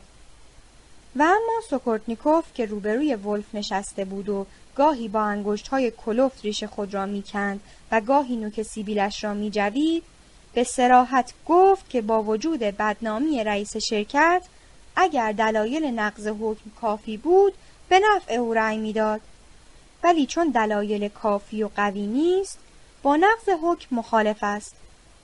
سناتور به سخن او را تصدیق کرد و رئیس نیز اعلام کرد که با او هم عقیده است و به این ترتیب لایحه فرجام‌خواهی رئیس شرکت رد شد. سناتور ولف به خشم آمده بود، ولی با آنکه در این قضیه شکست خورده بود احتیاط می‌کرد و خود را بی‌اعتنا نشان داد. دیگر گویا کاری نمانده بود و کسی در فکر پرونده بعدی نبود. زنگ زدند و چای آوردند و گفتگو به مسائل روز کشیده شد. گفتگو درباره دوئل و کشته شدن فرزند خانم کامنسکایا مدتی آنها را سرگرم کرد. بعد از ماجرای تازه‌ای سخن گفتند که بسیار شنیدنی بود. رئیس اداره‌ای را چندی پیش در حال ارتباط با یکی از همجنسان خود دیده بودند و این جرم مشهود بود و از نظر قانونی عمل او با ماده 995 قابل تعقیب بود. سناتور به ناراحت شد و گفت عجب کثافتی. سناتور سوکورتنیکوف قاه قاه خندید و گفت زیاد سخت نگیرید. یکی از نویسندگان آلمانی تازگی کتابی نوشته و پیشنهاد کرده که ازدواج مرد با مرد باید مجاز شناخته شود. سناتور به حرف او را باور نمی کرد، ولی سوکورتنیکوف نام دقیق کتاب و ناشر و تاریخ چاپ کتاب را گفت و قول داد که اصل کتاب را بیاورد. نیکیتین میان حرف آنها دوید. از همه مهمتر شغل جدید آن رئیس اداره است. حکم فرمانداری یکی از شهرهای سیبری را به این آقا دادند و گویا رفته و مشغول کار شده یا در حال بستن چمدان و رفتن به آنجاست. سوکورتنیکوف قضیه را به شوخی گرفت. انشالله مبارک است. پیش خودتان مجسم کنید که جناب اسقف صلیب در دست و با آن همه تشریفات به استقبال چنین فرمانداری می آید. از قضا من اسقفی را می شناسم که با این فرماندار جدید هم سلیقه است و اگر ایشان مایل باشند حاضرم اسقف را خدمتشان معرفی کنم که پا به پای هم شهر را اداره کنند و با خیال راحت به کارهایشان برسند. سوکورتنیکوف بعد از این مزه پراکنی سیگارش را خاموش کرد و دوباره به کندن ریش و جویدن سبیل مشغول شد. مأمور انتظامات هم که فرصت را مناسب دیده بود آمد و اطلاع داد که فانارین و نخلیدوف خواهش کردند که تکلیف پرونده ماسلووا را هم روشن کنند.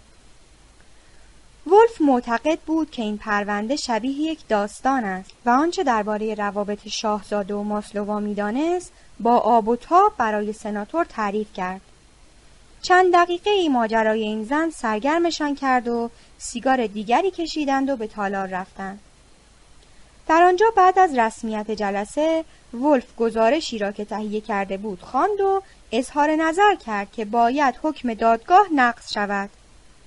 رئیس به فانارین اشاره کرد که اگر مطلبی دارد بگوید.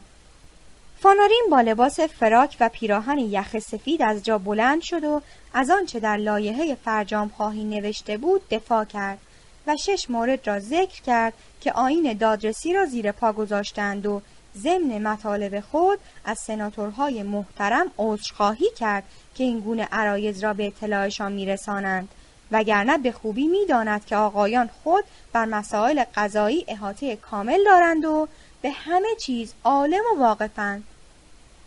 فارارین بعد از پایان سخنرانی با یک لبخند پیروزمندانه به جای خود نشست و شاهزاده وقتی لبخند او را دید دلش قرص شد که دیگر کار تمام است و چیزی نمانده که نقض حکم دادگاه اعلام شود.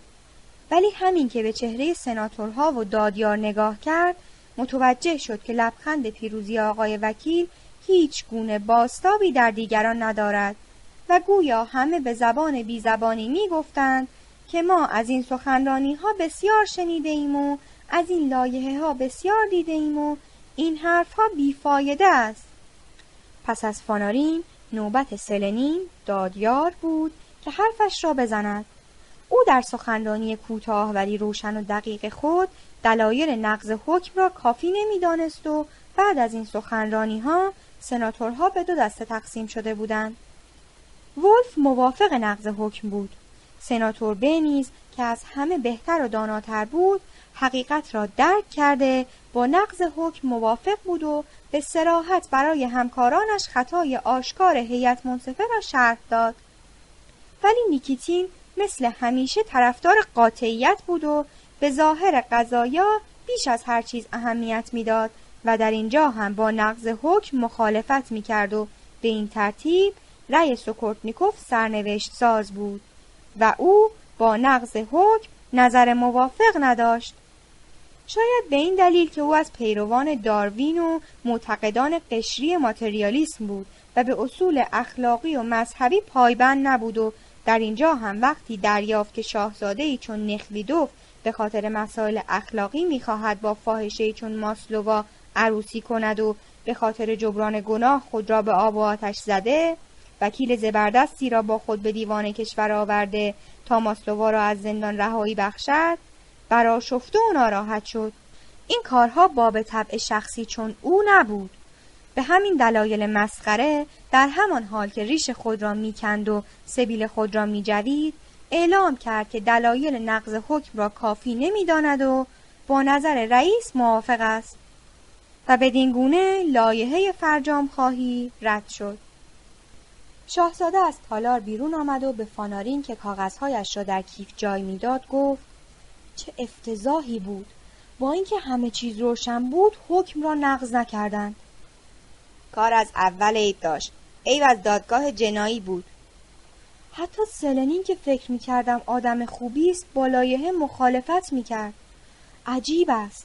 باور کردنی نیست. حالا تکلیف ما چیست؟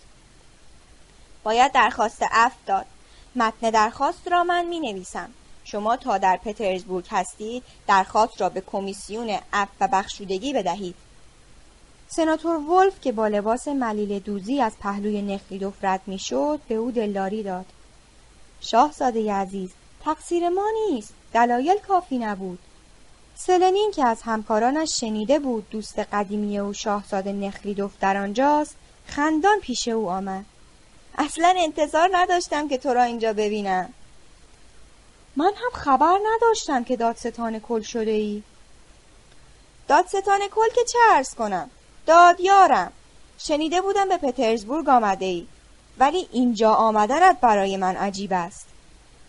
به اینجا آمدم چون خیال می کردم تو آدم عدالتخواهی هستی و حاضری یک زن بیگناه را از محکومیت نجات بدهی. از کدام زن حرف می زنی؟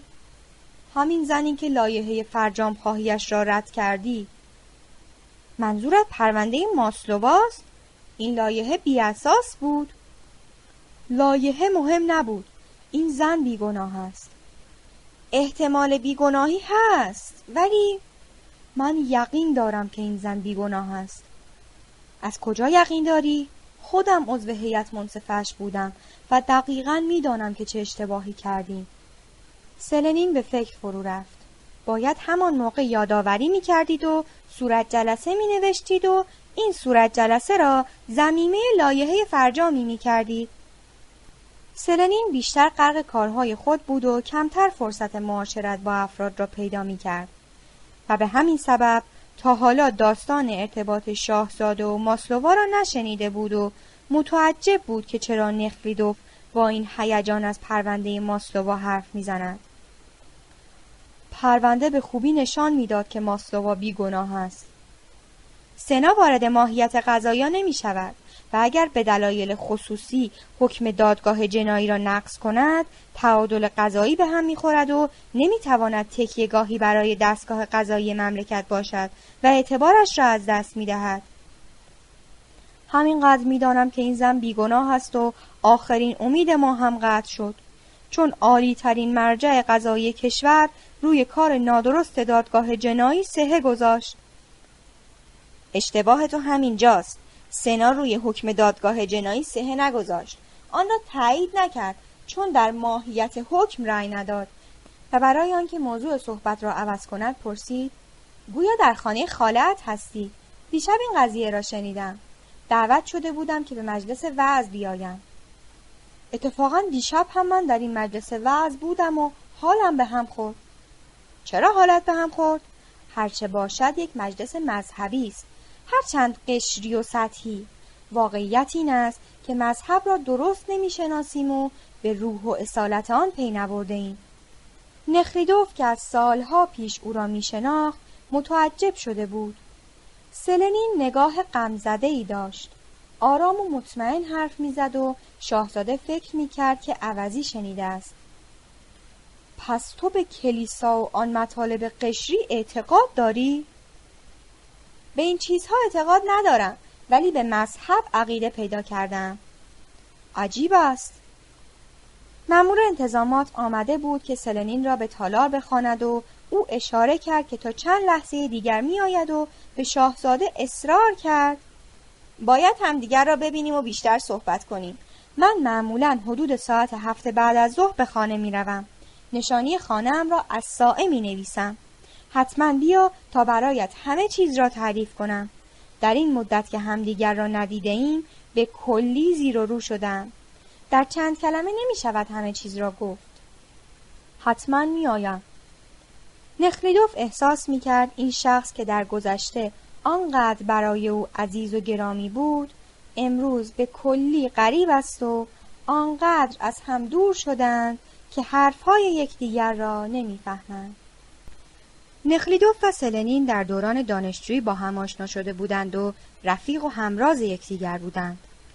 در آن هنگام سلنین جوانی بود آراسته، برجسته، خوشپوش و خوشقیافه. باوقار بود و نسبت به سن خود معلومات عمیقی داشت. درستکار و شریف بود و به خاطر ممتاز بودن در تحصیلات چندین مدال طلا گرفته بود. آرزویش این بود که در گفتار و کردار خدمتگزار مردم باشد و فکر می‌کرد در دستگاه دولت بهتر می‌تواند به مردم خدمت کند. بعد از پایان تحصیل مدتی برای انتخاب شغل مطالعه کرد و سرانجام در وزارت دادگستری در اداره تهیه و اصلاح قوانین استخدام شود. خیال می‌کرد در اینجا می‌تواند با تهیه لوایح مهم به مردم خدمت کند. چندی نگذشت که متوجه شد هر چند صادقانه کارش را انجام می‌دهد، فایدهش به هیچ کس نمی‌رسد. بدتر از همه با رئیسش که آدم بی‌ارزش و خودخواهی بود، درگیری پیدا کرد و ناچار استعفا داد و وارد بخش قضایی مجلس سنا شد.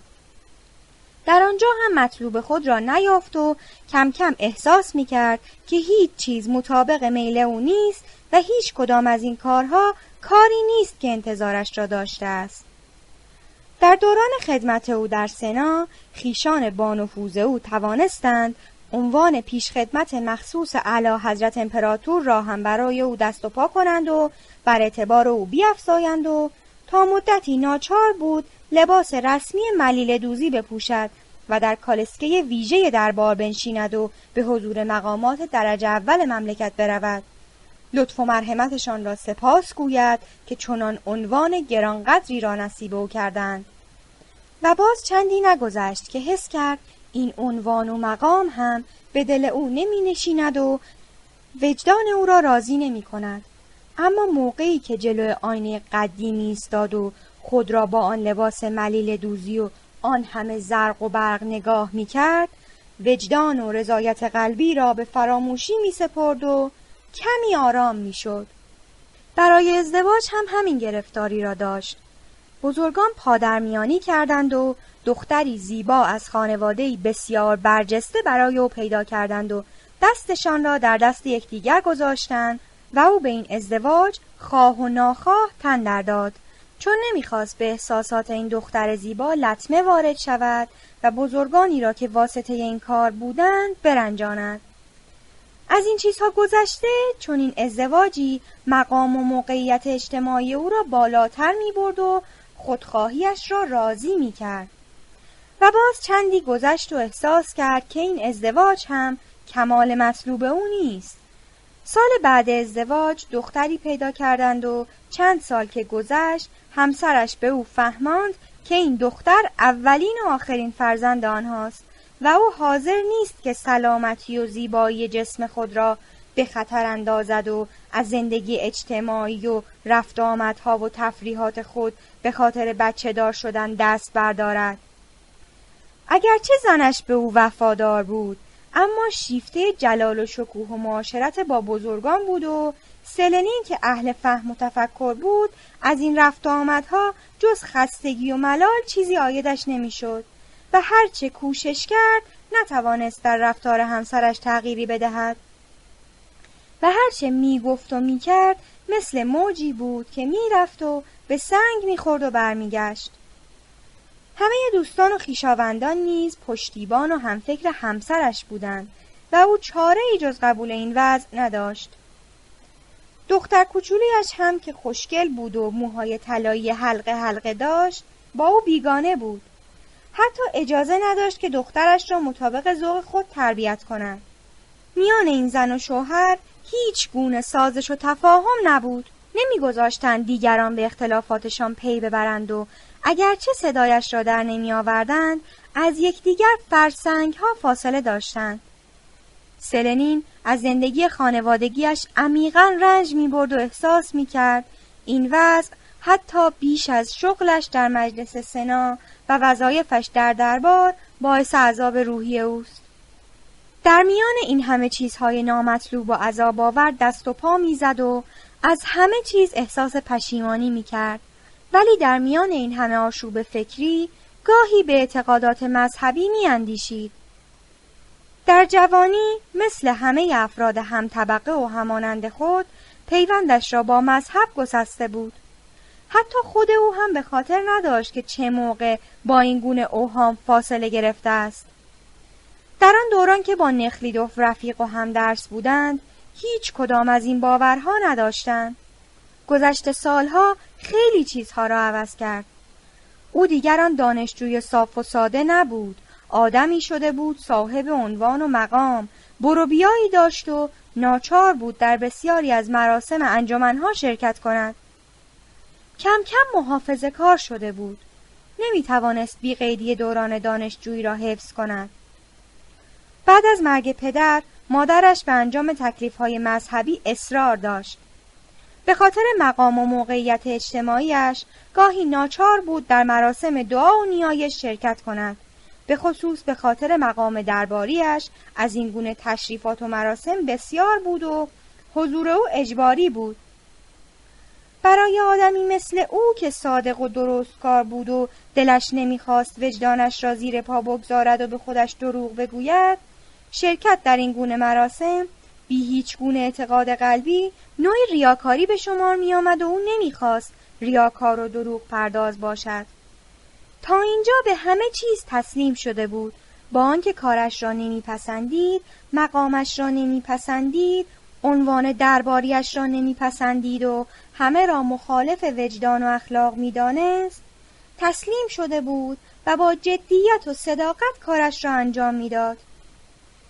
با آنکه با همسرش سازش نداشت، تسلیم او شده بود و همراه او به مهمانی‌های باشکوه اشرافی میرفت و همه آن رفت آمدهای ملال‌انگیز را تحمل میکرد. در برابر تشریفات و مراسم مذهبی هم همین وضع را داشت. اگر سرکشی میکرد و میگفت که من به این چیزها بی‌اعتقادم، مقامش را در دربار از دست میداد و شغلش را در مجلس سنا از او میگرفتند و به زندگی خانوادگیش ضربه محکمی میخورد. کم کم در این زمینه هم تسلیم شد. به همه چیز عادت کرده بود. به ریا و دروغ پردازی هم عادت کرد و تا گلو در گرداب ریاکاری فرو رفت. مذهب برای او مسئله‌ای شده بود.